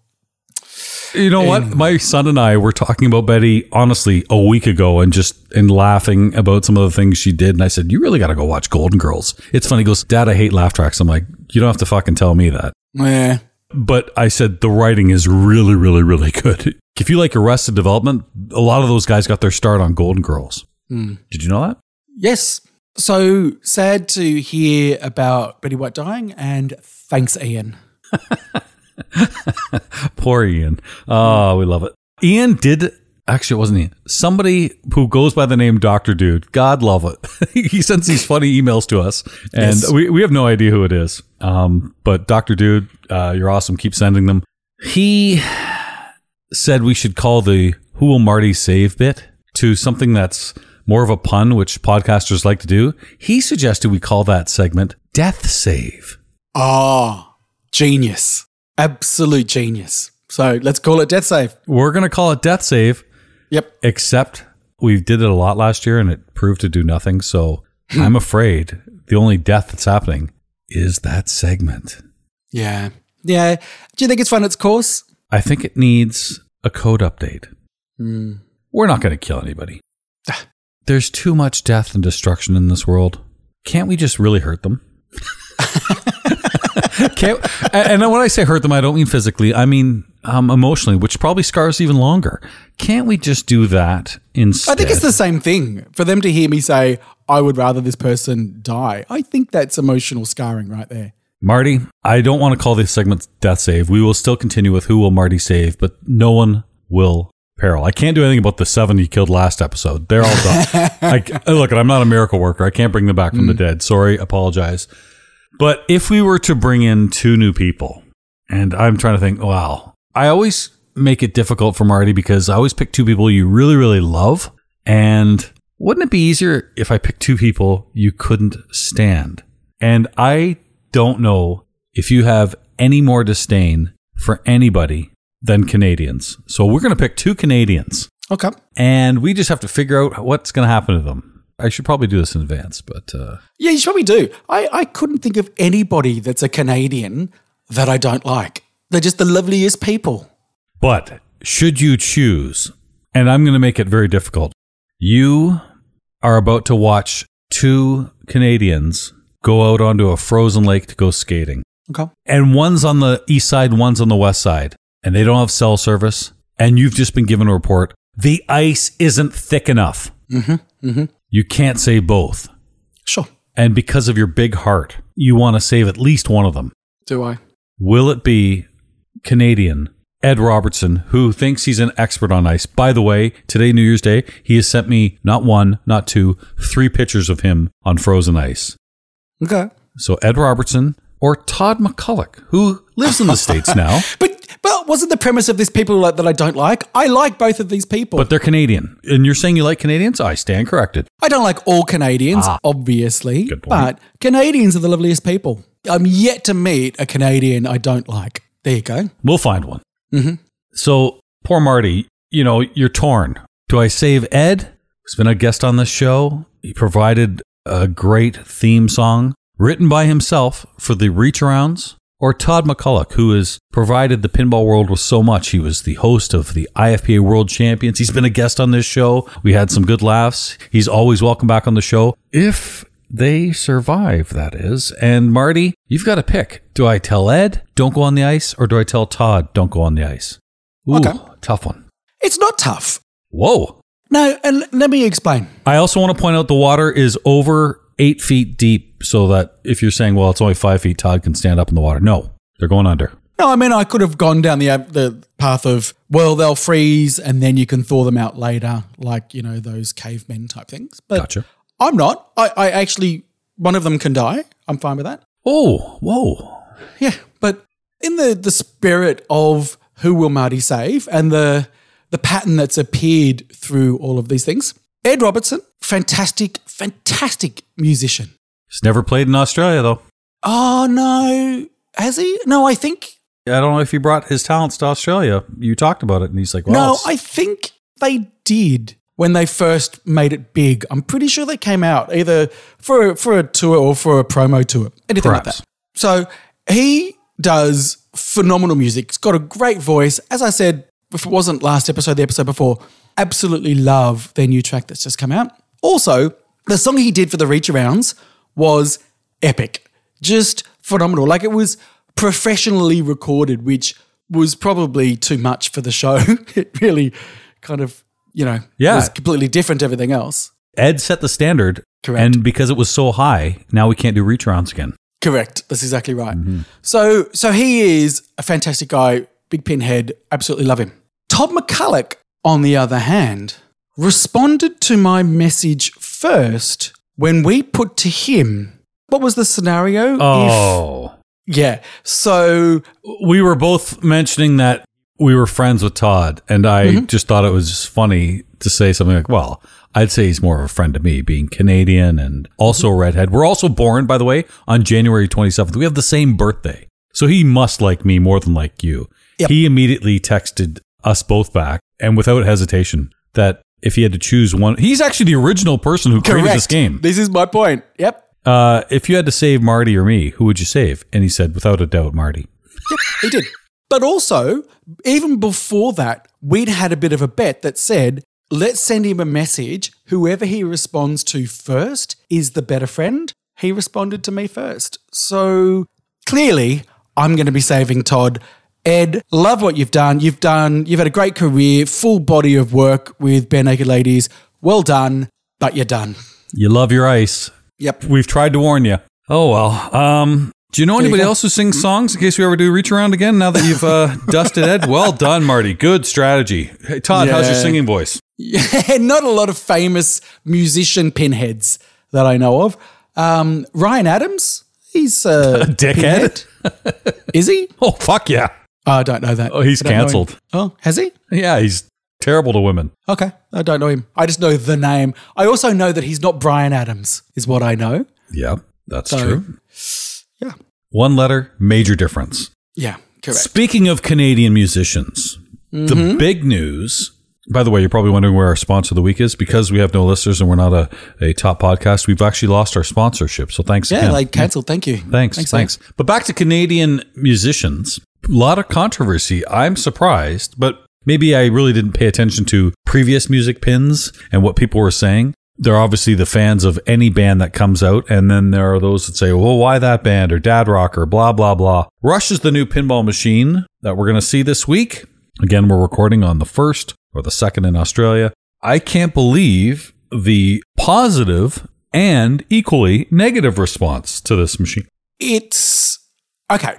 We we've obviously had dad rock pins and people's responses to it, and for the most part, people are like, "Ugh, you know, dad rock pin, another one, blah blah blah," and it's fine.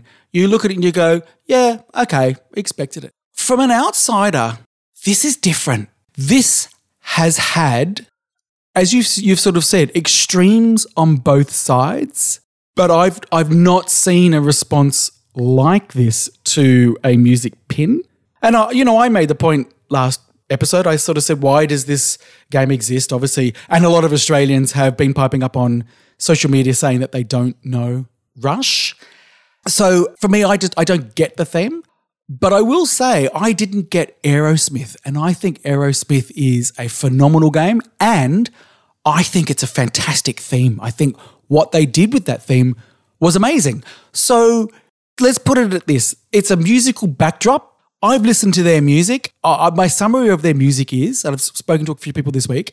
Technically, they are possibly the best musicians that have ever existed, ever. They are virtuosos completely. They are just technically next level. They don't really like melodies or hooks or anything that's really memorable. It's just a really nice, technical, complicated soundscape, is how I would say it. And, and I listened to them again during the week just to see if I could, I don't know, win myself over with their music. And I haven't. It's not my thing, but I still think it will make great, great pinball music. I just think it's got the right energy for pinball. If, and we know it's a John Borg design, if he does another great layout, I'm happy. And if it's got great art, because that was the other thing that happened. Sorry, I'm on a bit of a, a, a ramble here, but that's the other thing that happened with uh, Aerosmith. It came out with fantastic art, and it was kind of like, huh, you've made Aerosmith cool again. So I suspect Rush is actually going to be a great game. There you go, I've said it. I've already ordered mine. Now, yeah, I have. I've already ordered a machine. Again, it's something my wife also likes. As you mentioned on the last podcast, I really like John Borg. Mm-hmm. Because of Led Zeppelin and because of the people, I'm a big fan of Code by Tim Sexton and Raymond Davidson. Mm-hmm. I just see this as a, a great team. Again, back to that band thing you were talking about, the polarization. Rush gives that polarization not only for pinball, but it actually does from a radio station. Think of all the classic rock radio stations I've been involved with over the years, now almost 30 years in radio. And I'll tell you, there are three artists that are completely polarizing, three of them. And it's Rush, people love, people hate. And I say that because when we play them and we get emails or feedback, it's like, love Rush, play more, can't stand it, I turn off the radio every time you play it. I'm serious, we get that. We get that for Rush. We get that for another Canadian artist in Neil Young. Ugh, See, there you go. It's no in between. It's Can't either love or stand hate. him. He's a god. can't stand him. Oh, no.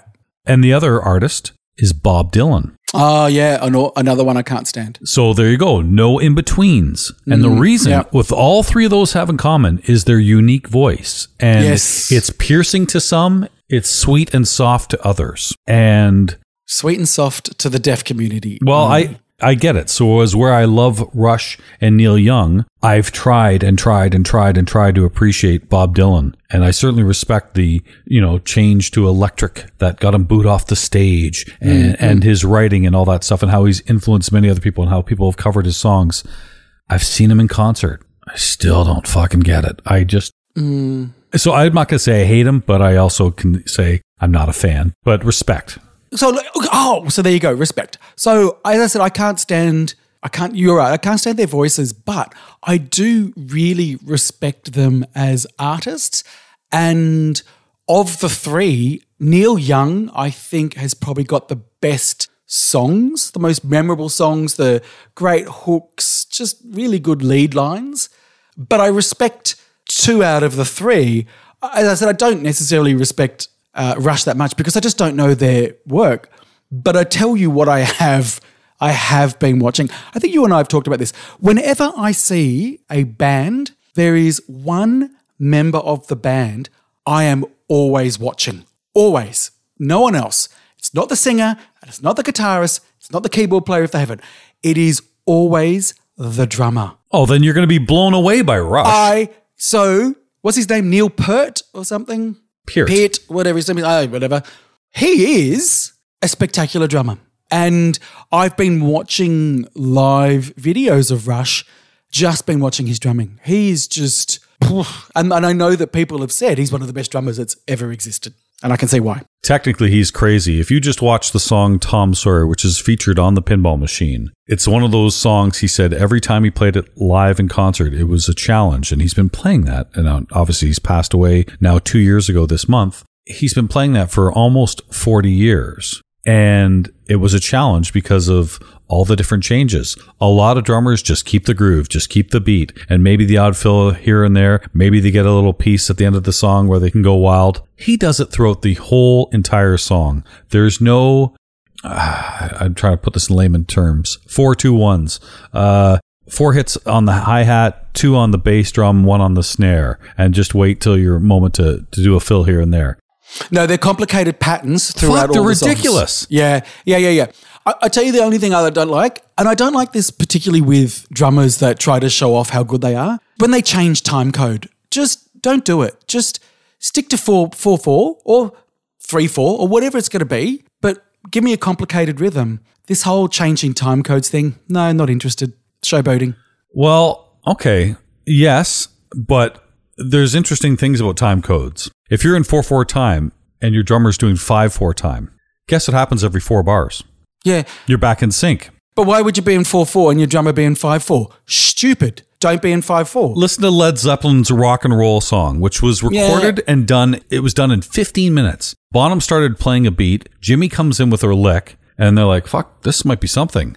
And of course, then they added some other stuff later. But the whole song, start to finish, 15 minutes. The times are completely different in that song, but they come back together every, let's say, four bars or so. Have a listen. It, Yeah, it's amazing. that- What it sounds like the first time you hear it is a lot of fucking noise. And maybe that's what you're hearing. What I've always tried to do with bands like Rush, bands like Zeppelin, is just try to, when I listen to a song, I listen to one element of the song. It might be the guitarist. It might be the vocalist. It might be the drums, the keyboards, the bass. Only isolate one. Next time I listen, a different one, a different one, different one. And then to see how it all comes together. That's what Rush is to me or Zeppelin. And there's a lot of similarities there for me. It's just that everybody in the band is an extremely talented musician. They really are. They really are. Cannot be denied. Uh, my research this week is cannot be denied. These guys are virtuosos. Just top of the game. Amazing. But as I've said, they just don't write memorable songs. They write very complicated and interesting pieces of music, just not very memorable songs. There you go. I've been to a lot of Rush concerts, and uh, you know, if they're, we don't know how many at the time of this recording. We don't know how many LEs are going they're going to be. I do know they're pretty much sold out everywhere, and I have looked. I'm not going to buy one, but I've just been curious. They're sold out. You know what is an LE limited edition at a Rush concert? A woman. Aha. It's all dudes. Yeah. So my wife's a big Rush fan, and I said, "Honey, look around." It was like stretching the horizon to see another woman at a few of the concerts and stuff. You know what? It was like that when I saw Iron Maiden. Yeah, yeah, Eh, dudes. dudes. And one thing about Iron Maiden, they're all wearing the the gear. Everyone's got an Iron Maiden shirt. That's what I think is so cool about that. Okay, so Rush, we're gonna see more of the streams and all that kind of good stuff. I think uh, a great way to kick off the new year. Who knows? Like everybody else, when these games will be available for pickup. I would imagine it's going to take a while. Operators will get theirs first, which is great. But Marty, I got to tell you something. and I'm saying it, not you, I'm saying it. I'm sick and fucking tired of people complaining about delays because it is in every aspect of all industries. You want to buy an appliance, there's going to be a delay. We had Nightingale talking about buying an electronic vibrating bed or something, or something to do with bedding, and how long she had to wait for her new bed. And I was like, for bedding? Everything. Try buying a car. Everything. Pinball machines. So if you are one of our two people listening to this show, cut some slack on all, all pinball providers for the delays because their hands are tied. From the big guys to the little guys, they're doing the best they can. They're trying to keep the lines moving, trying to keep the employees employed, and it will get better. It's just there's not a lot they can do in the interim. So rest assured, if you've got money involved in these companies, I'm sure you're going to do fine. And I would say if you've got an order on any machine for any company, except Deeproot, you will see your machine. There, I said it. Okay. You don't want to comment on it, do you?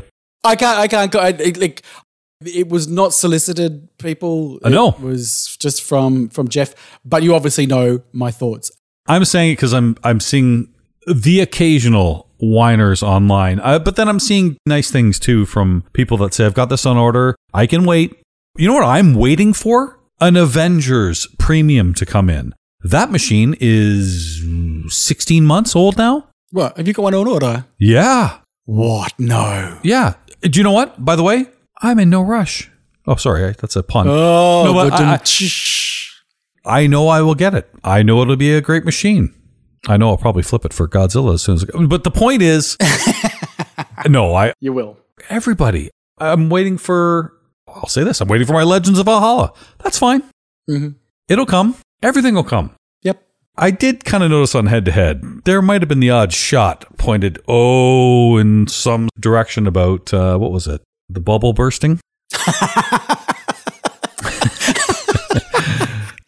You know, like when you're not there and we can say what the fuck we like, you know we were going to bring something like that up. Yep. Can we revisit that? Sure. I mean, we've got no, we've got nothing else to talk about. So what else? Sure. Yeah, go. What did I mean by I think the bubble will burst in your definition? That prices are going to go down and people aren't going to get the money they expect. You're kind of right. Hmm. What prices? That was well for the, the second-hand market. Secondhand. Not for- Thank you. Not, Thank for you. new games. Yes. Yeah, no, it's for second-hand market. Yeah, of course. Yeah. Because the second-hand market's the one that's gone ridiculous. Yes. I know that the, the, the new in-box market prices have gone up, but those prices have gone up with either new technology that's been put in there, like, you know, Stern Insider, Mm-hmm. Or, you know, bomb prices have gone up. But I don't think manufacturers have been price gouging because of the market. It's the second-hand market that Yes. is the problem. Yeah, yeah. No, I knew that's what you meant. But don't you agree or no? You don't agree that No, I don't. No, Oh. my point to you was my point to you was when and how. What evidence do you have that says it's going to burst any day now? Hmm. How do you have evidence for something in the future? That's was exactly my point. Thank you very much. well done. so, yeah, Okay. And that's that, that's all I was Marty. saying was where's your evidence? Where's your proof? It's not we would we want it to happen. Anyway, we, we, we've been through this. Is the lesson for me to not predict the future? No, we can we can speculate on it, but if there's no evidence behind it, then it's just speculation. Whereas I think it was presented as a a voice of authority. A voice of authority. I can't help that. I've got a fucking deep voice and I sound like a fucking super broadcaster. I can't help that. That's all, that's all my point was. Is uh, but it was all, my my reaction was also social media. Everybody, you know, just like games go up on the secondhand market. We've got our Australian Facebook buy sell groups as well, and they do go up for crazy prices. But you know, if people get it, like as in people buy it at those prices, so be it. It's classic supply and demand. It's all it is. It's just supply and demand. So, you know, it's my reaction was me sick of people saying, oh, fucking price, the bubble's going to burst. Well, is it? Because you've been saying that for a couple of years now and it still hasn't burst. I haven't said it for a couple of years. No, I'm talking, I wasn't saying you personally Oh. or saying lots of people have been saying for years now it's going to burst. So, well, hang on, it hasn't, and the housing market hasn't either. There's other things that mirror the same situation that we're in. It's just a seller's market at the moment. Do you know what made me say it for the first time? And it was the timing of when I said it. It was Elvira's 40th and the $25,000 ticket price for that and people trying to resell it for 30, 40, whatever the case may be. Mm-hmm. I understood the Supreme model. I didn't agree with it, but that's their buying habits. That's their selling habits. That you have to agree with is a commodity business, not a pinball business. When Supreme Pinball Machine, they fell into that commodity business. It's the limited edition mentality. Classic supply and demand. Yeah, yeah, I agree. Limited supply with an overabundance of demand means you can charge what you want. That's it.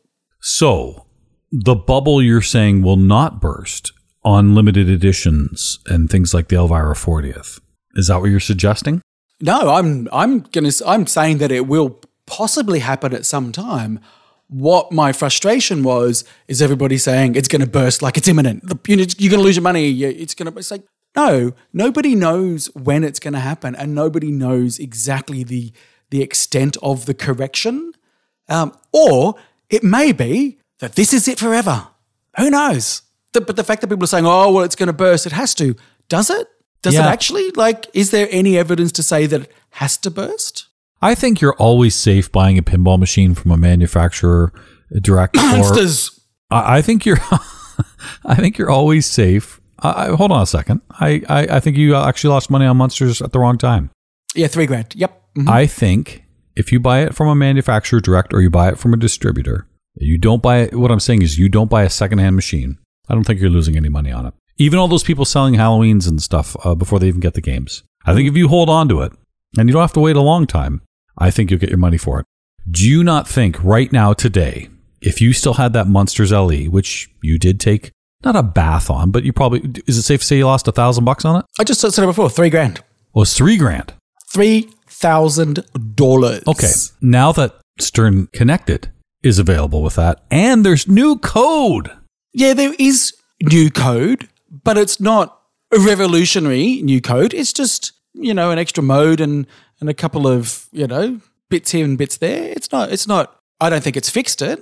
I don't even know what the secondary market is on that. Well, again, I don't know the price of those machines that have actually sold. I've just seen people put them up for sale and they don't, people aren't, you know, putting them up for the ridiculous amounts of money that some people machines do, but it's still, they're still going for two grand, two and a half thousand dollars more than list price. Oh, okay. So you sold yours for 3000 less than list price. Correct. And you're seeing them on the market now for two. So you're proving my point. Had you, Correct. uh, yeah, yeah. It's just, ah, it's too But bad. you know, if I if I at the time was Ian and managed to create this virus to affect the market like this, Yes. sure, I would have kept my machine. But I'm not Ian. I haven't caused this mass destruction throughout the world. oh, Poor Ian. we're going to go to TPF. By the way, we've never met the person ever. no, we haven't. We, we do know what he looks like. We do know his full name, and we'll never release that because that's not nice. It's uh, we're gonna see him at TPF one time. Uh, where I want to point out you're allowed to have uh, concealed weapons, and uh, he's gonna come up to us. yeah, he's gonna say, "Which one do I save?"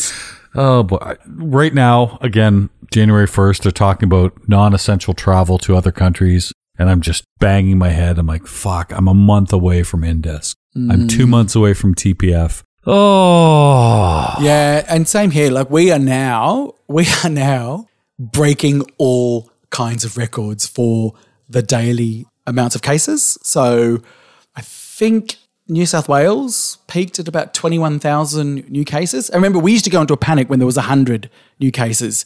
And then there was 21,000 a couple of days ago. And, you know, Victoria, where I am, is 7,500 or something like that. So we're, we're crazy, but it's Omicron. So people are like, oh, you're just going to have a bit of a cough, whatever, get over it. But I don't know what that's going to mean for travel.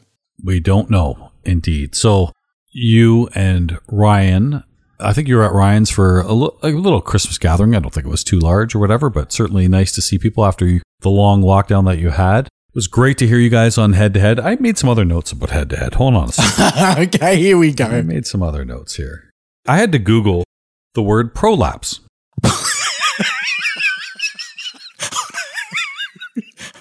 I do not recommend that. Too late for me. Hmm. Thanks for that. You're welcome. It's kind of one of those things you can't unsee. Well, if you had a good look, you would have seen it in the image that was posted. Oh, really? I gotta look. I'm totally looking right now. Hold on. Hold on. Hold on. I'm not even gonna cut this out. You're gonna. This is how long it takes me to look. Mm-hmm. It's in the image.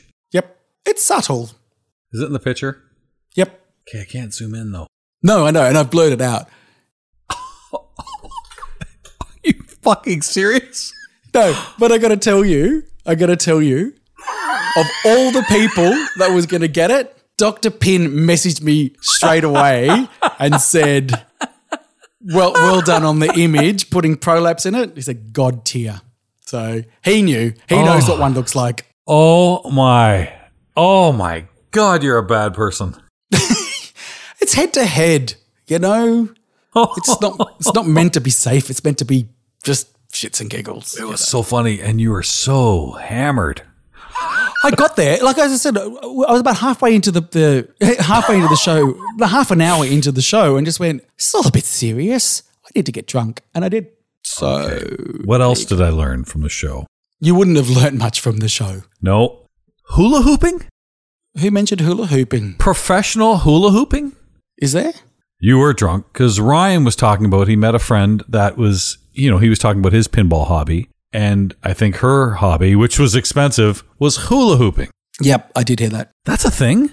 Yeah. Yep. Speaking of Christmas episodes, my Christmas, uh, I guess we'll go into our what happened in the last two weeks segment. I got Anne a gift because Anne showed me a video that she made visiting a friend down the street. This friend has a, a garage, and in the garage, there's I think there's a stripper pole. I think there, but anyway, it's just a garage, but there happens to be a pole there. And she's going to show me this video. And I'm like, what are you about to show me? And she goes, oh, we just got together and, and I tried something. I'm like, oh no, it had nothing to do with the stripper pole. Don't you worry. Okay. Okay. She threw on some tap dance shoes.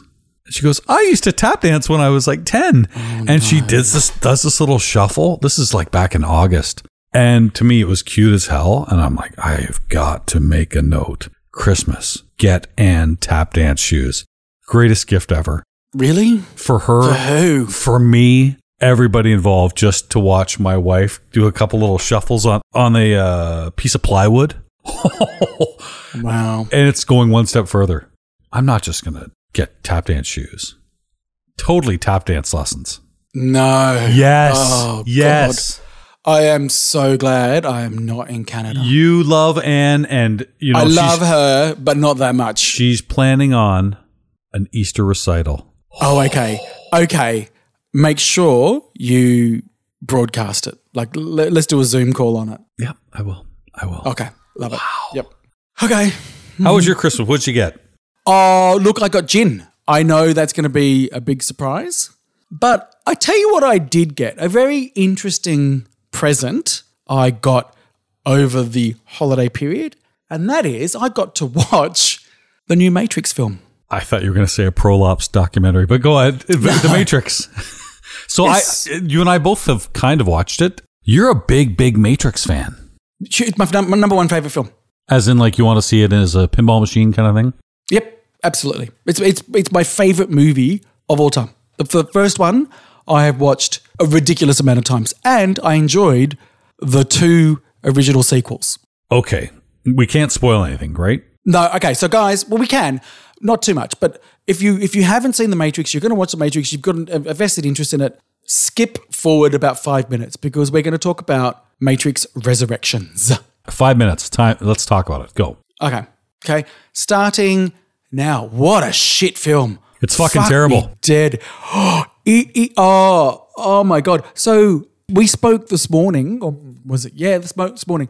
I watched it yesterday. After about, I think, 45 minutes, I had to turn it off. It was making me so angry. Yep. Because what it was doing was taking a massive, I mean, massive steaming green turd with toxic bits of corn in it all over the original movie. It was using clips from the original movie. It was trying to retell the original movie. It had new actors that were just terrible actors, just really badly cast. And we've already accepted that Keanu Reeves is a terrible actor. You know, if if any line in the dialogue is more than two sentences, hey, come at the director's like, cut, cut, cut. You know the rule. Keanu only gets one line at a time. He can't do more than one line. He can't hmm. do he can't do monologues. Keep it simple. Yet the director would be like, oh my God, you absolutely freaking nailed that scene. Can we do it again, but not so good, please? Because you freak people out. Hey, So, here's another thing too. You know that look you've been doing for the last three movies in the John Wick? Even though that looks nothing like Neo, can you do that for this movie? Maybe it'll help. Can you go Yeah. John Wick on it? Shave the Yep. fucking beard. oh, stop it. Anyway, so that was yesterday, 45 minutes into it. For those people, uh, we're, we're spoiling it, but you've got, it's very like the, ver- the first film in that the first part's kind of in the Matrix and then it's outside the Matrix. When they got outside the Matrix, that's when I stopped. That's when I went, do you know what? You've actually ruined the Matrix for me. I, I am so angry at this movie. I don't want to listen. I don't want to watch it again. But today I got up and I thought, you know what? It's the Matrix. I've got to at least see it to the end. Before you get to that, you and I did the exact same thing unknowingly. My son and I started watching it. An hour into it, we're like, this is the worst fucking movie ever. Mm. And we mm-hmm. stopped. And I still have not watched the end. I don't think I'm going to. So what you're going to say doesn't spoil it for me. I don't care. Once I saw Jada Pinkett Smith in that old makeup and stuff, and I just thought, this is fucking cheesy. No, okay. I was done. So, Watch the second half. oh, really? Yeah, second half was much better than the first. Much better. Okay. But I'm going to tell you this again, spoiler guys. I think we've probably got about a minute to go. Neil Patrick Harris, worst casting ever. Didn't make sense. None. Don't, no, you can't have somebody so iconic in other roles trying to be, no, it just didn't work. It didn't work. The whole thing didn't work. But in the end, I would give it a B minus. It got better? It got better. It did get better. But, and I was talking to Stu Thornton, you know, that I work with, who was saved. Uh, it's a pointless movie. It, sh- it, it does nothing to move the story forward. It does nothing to entertain us more than the original or the sequels. It is a pointless exercise. Cash grab. There you go. I've said it. Yeah, I don't know. I don't know why. I don't know why it exists. It is so. Uh, so here's the, here's the pinball. Here, you ready? Okay, Here's we're back to pinball. No more movie stuff Here's here. the pinball segue, right? Because people have been talking about a Matrix pin for a long time, and I know that a Matrix pin like, they toyed with it originally, but it's a risk. It's a risk when you do movies like this.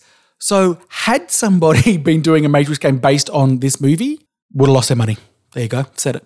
I would imagine they would do a Matrix movie based on the whole catalog. I hope so. I would hope so. But this is what I'm saying. I, I think this movie has sullied the franchise. Do you know what would be great for the Matrix? At the start of the game, you pick a red pill or you pick a blue pill. If you pick a red pill, which one? Which one was the one that got into the Matrix? Red. Okay, so the blue pill is just the normal life. You go on as nothing happened. Is that what it means? Yeah, correct. So when you pick the blue pill, the game is pretty easy code. But when you pick the red code, you got to buy a new additional code that comes after. Like you, you can't play it. So you, I think that would be great if you had two different coders. One does the blue mm. and one does the red. oh, That's actually quite an interesting idea. it is interesting. Yeah. Sorry, you can't play the red until you buy the premium code. Yep. Correct. Oh boy. Hearing Steve Bowden again talk about his code and his suggestions, his rules, I'm excited by it. I mean, he just knows so much. And I know you're nervous a little bit. Maybe not. I think you are about when Fathom comes out, which is very soon. I think you are smart enough to know what people want. You've been listening for years and years. You're experienced as a player yourself. Yeah, but as I was as I was saying on head to head, it, it's great to have it all theory. Uh, execution is is the challenge, and you know we're, we're getting getting through it. And you know, it, it's as I've sort of said, I want I want it to convey an emotion or a feeling, and if it does, success, and that's all in the execution. Marty, I can't think of one machine that when code came out, the code wasn't revised. Can you help me? I think of a game in the last three years. I would say the the game that I feel has probably been the most complete when it came out was probably Iron Maiden. Hmm. Because they really didn't add much to it, did they? There was no modes or anything. It just it was fine as it came out of the box. Oh, it was fine, but the game that you play now is much different than the game then. No, not really. No? No, not for Iron Maiden. No, they did some tweaks, but it was pretty close to 1.0 when it came out. It was it was probably the most complete Stern game in recent years, I would say. I'm trying to remember what the original Fear of the Dark was. I know it had the Keith animations, but I thought there was something different about it. Uh, it was pretty complete. Jurassic Park was also pretty complete. So there's two. So you want to be you want you want that kind of level? I guess what I'm trying to say is if you come up with something and whatever code it is, whatever number or percentage, and you have to make some changes, changes are good. That's fine. It might be score balancing, it might be bug fixes, it might be uh, an enhancement here and there. That's okay. And that's fine for you to say thank you, but that's not the standard I'm using for the product that I want to put out there. I will probably rely on that, but it's not it's not what I'm thinking. It's like, oh well, it doesn't really matter. No, no, no. To me, it matters. This has been a long show. Yeah, it has. Are we doing too many shows? No, who said that? Well, I want I- names. Who said it? I'm just wondering if doing less is actually more. Oh, okay. If we go to once a month, is that what's going to get us a TWIPY nomination? Is that what I'm hearing? I don't know what the listener wants. I have no idea. I really am lost. Mm-hmm. So, the two people listening, if you could send us an email, which I think, I don't know for sure, is finalroundpinball at gmail.com. Am I correct? There it is. Got it. Yeah, well done. What's our Instagram? I'll tell you the Facebook. You just look under Final Round Pinball. um, hold on. I'm not, I'm not looking. I'm not. What was the one you wanted? Instagram? It was Instagram you wanted, you said? Yeah. Yeah, I do. Instagram is the one that I want. If you don't want to delay us any No, further. no, no. I'm, you, I'm sorry. Again, uh, we have a choice of Twitter or Instagram. Which one? It's Instagram. Okay. Or maybe Twitter. Go Twitter now. Fuck. Uh, uh, It's Final Round Pinball Podcast on Instagram and it's at Final Round Pin on Twitter. you took the words right out of my mouth. I bet I did. Okay. Um, we'll do this. I'm not even going to say we're going to do it in two weeks. We'll Yeah. see. Well, We'll whenever, just do whatever. You know what? Yeah, whatever. Doesn't matter. Doesn't matter. No. We're going rogue. No one cares. Yeah, no one gives a shit. Much like the Prolapse episode, a couple of butthurt announcers here.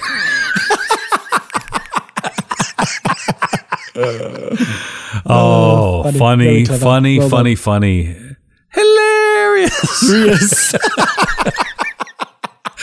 I love that you and Ryan do that. Okay, hey buddy, we'll talk again, and maybe we'll turn on the mics. Maybe we won't. We'll see. yeah, we'll see how it goes. Thanks everybody for listening. We might speak to you in a fortnight. We might not. We might never hmm. talk again. Correct. So thank you. Yeah, thank you.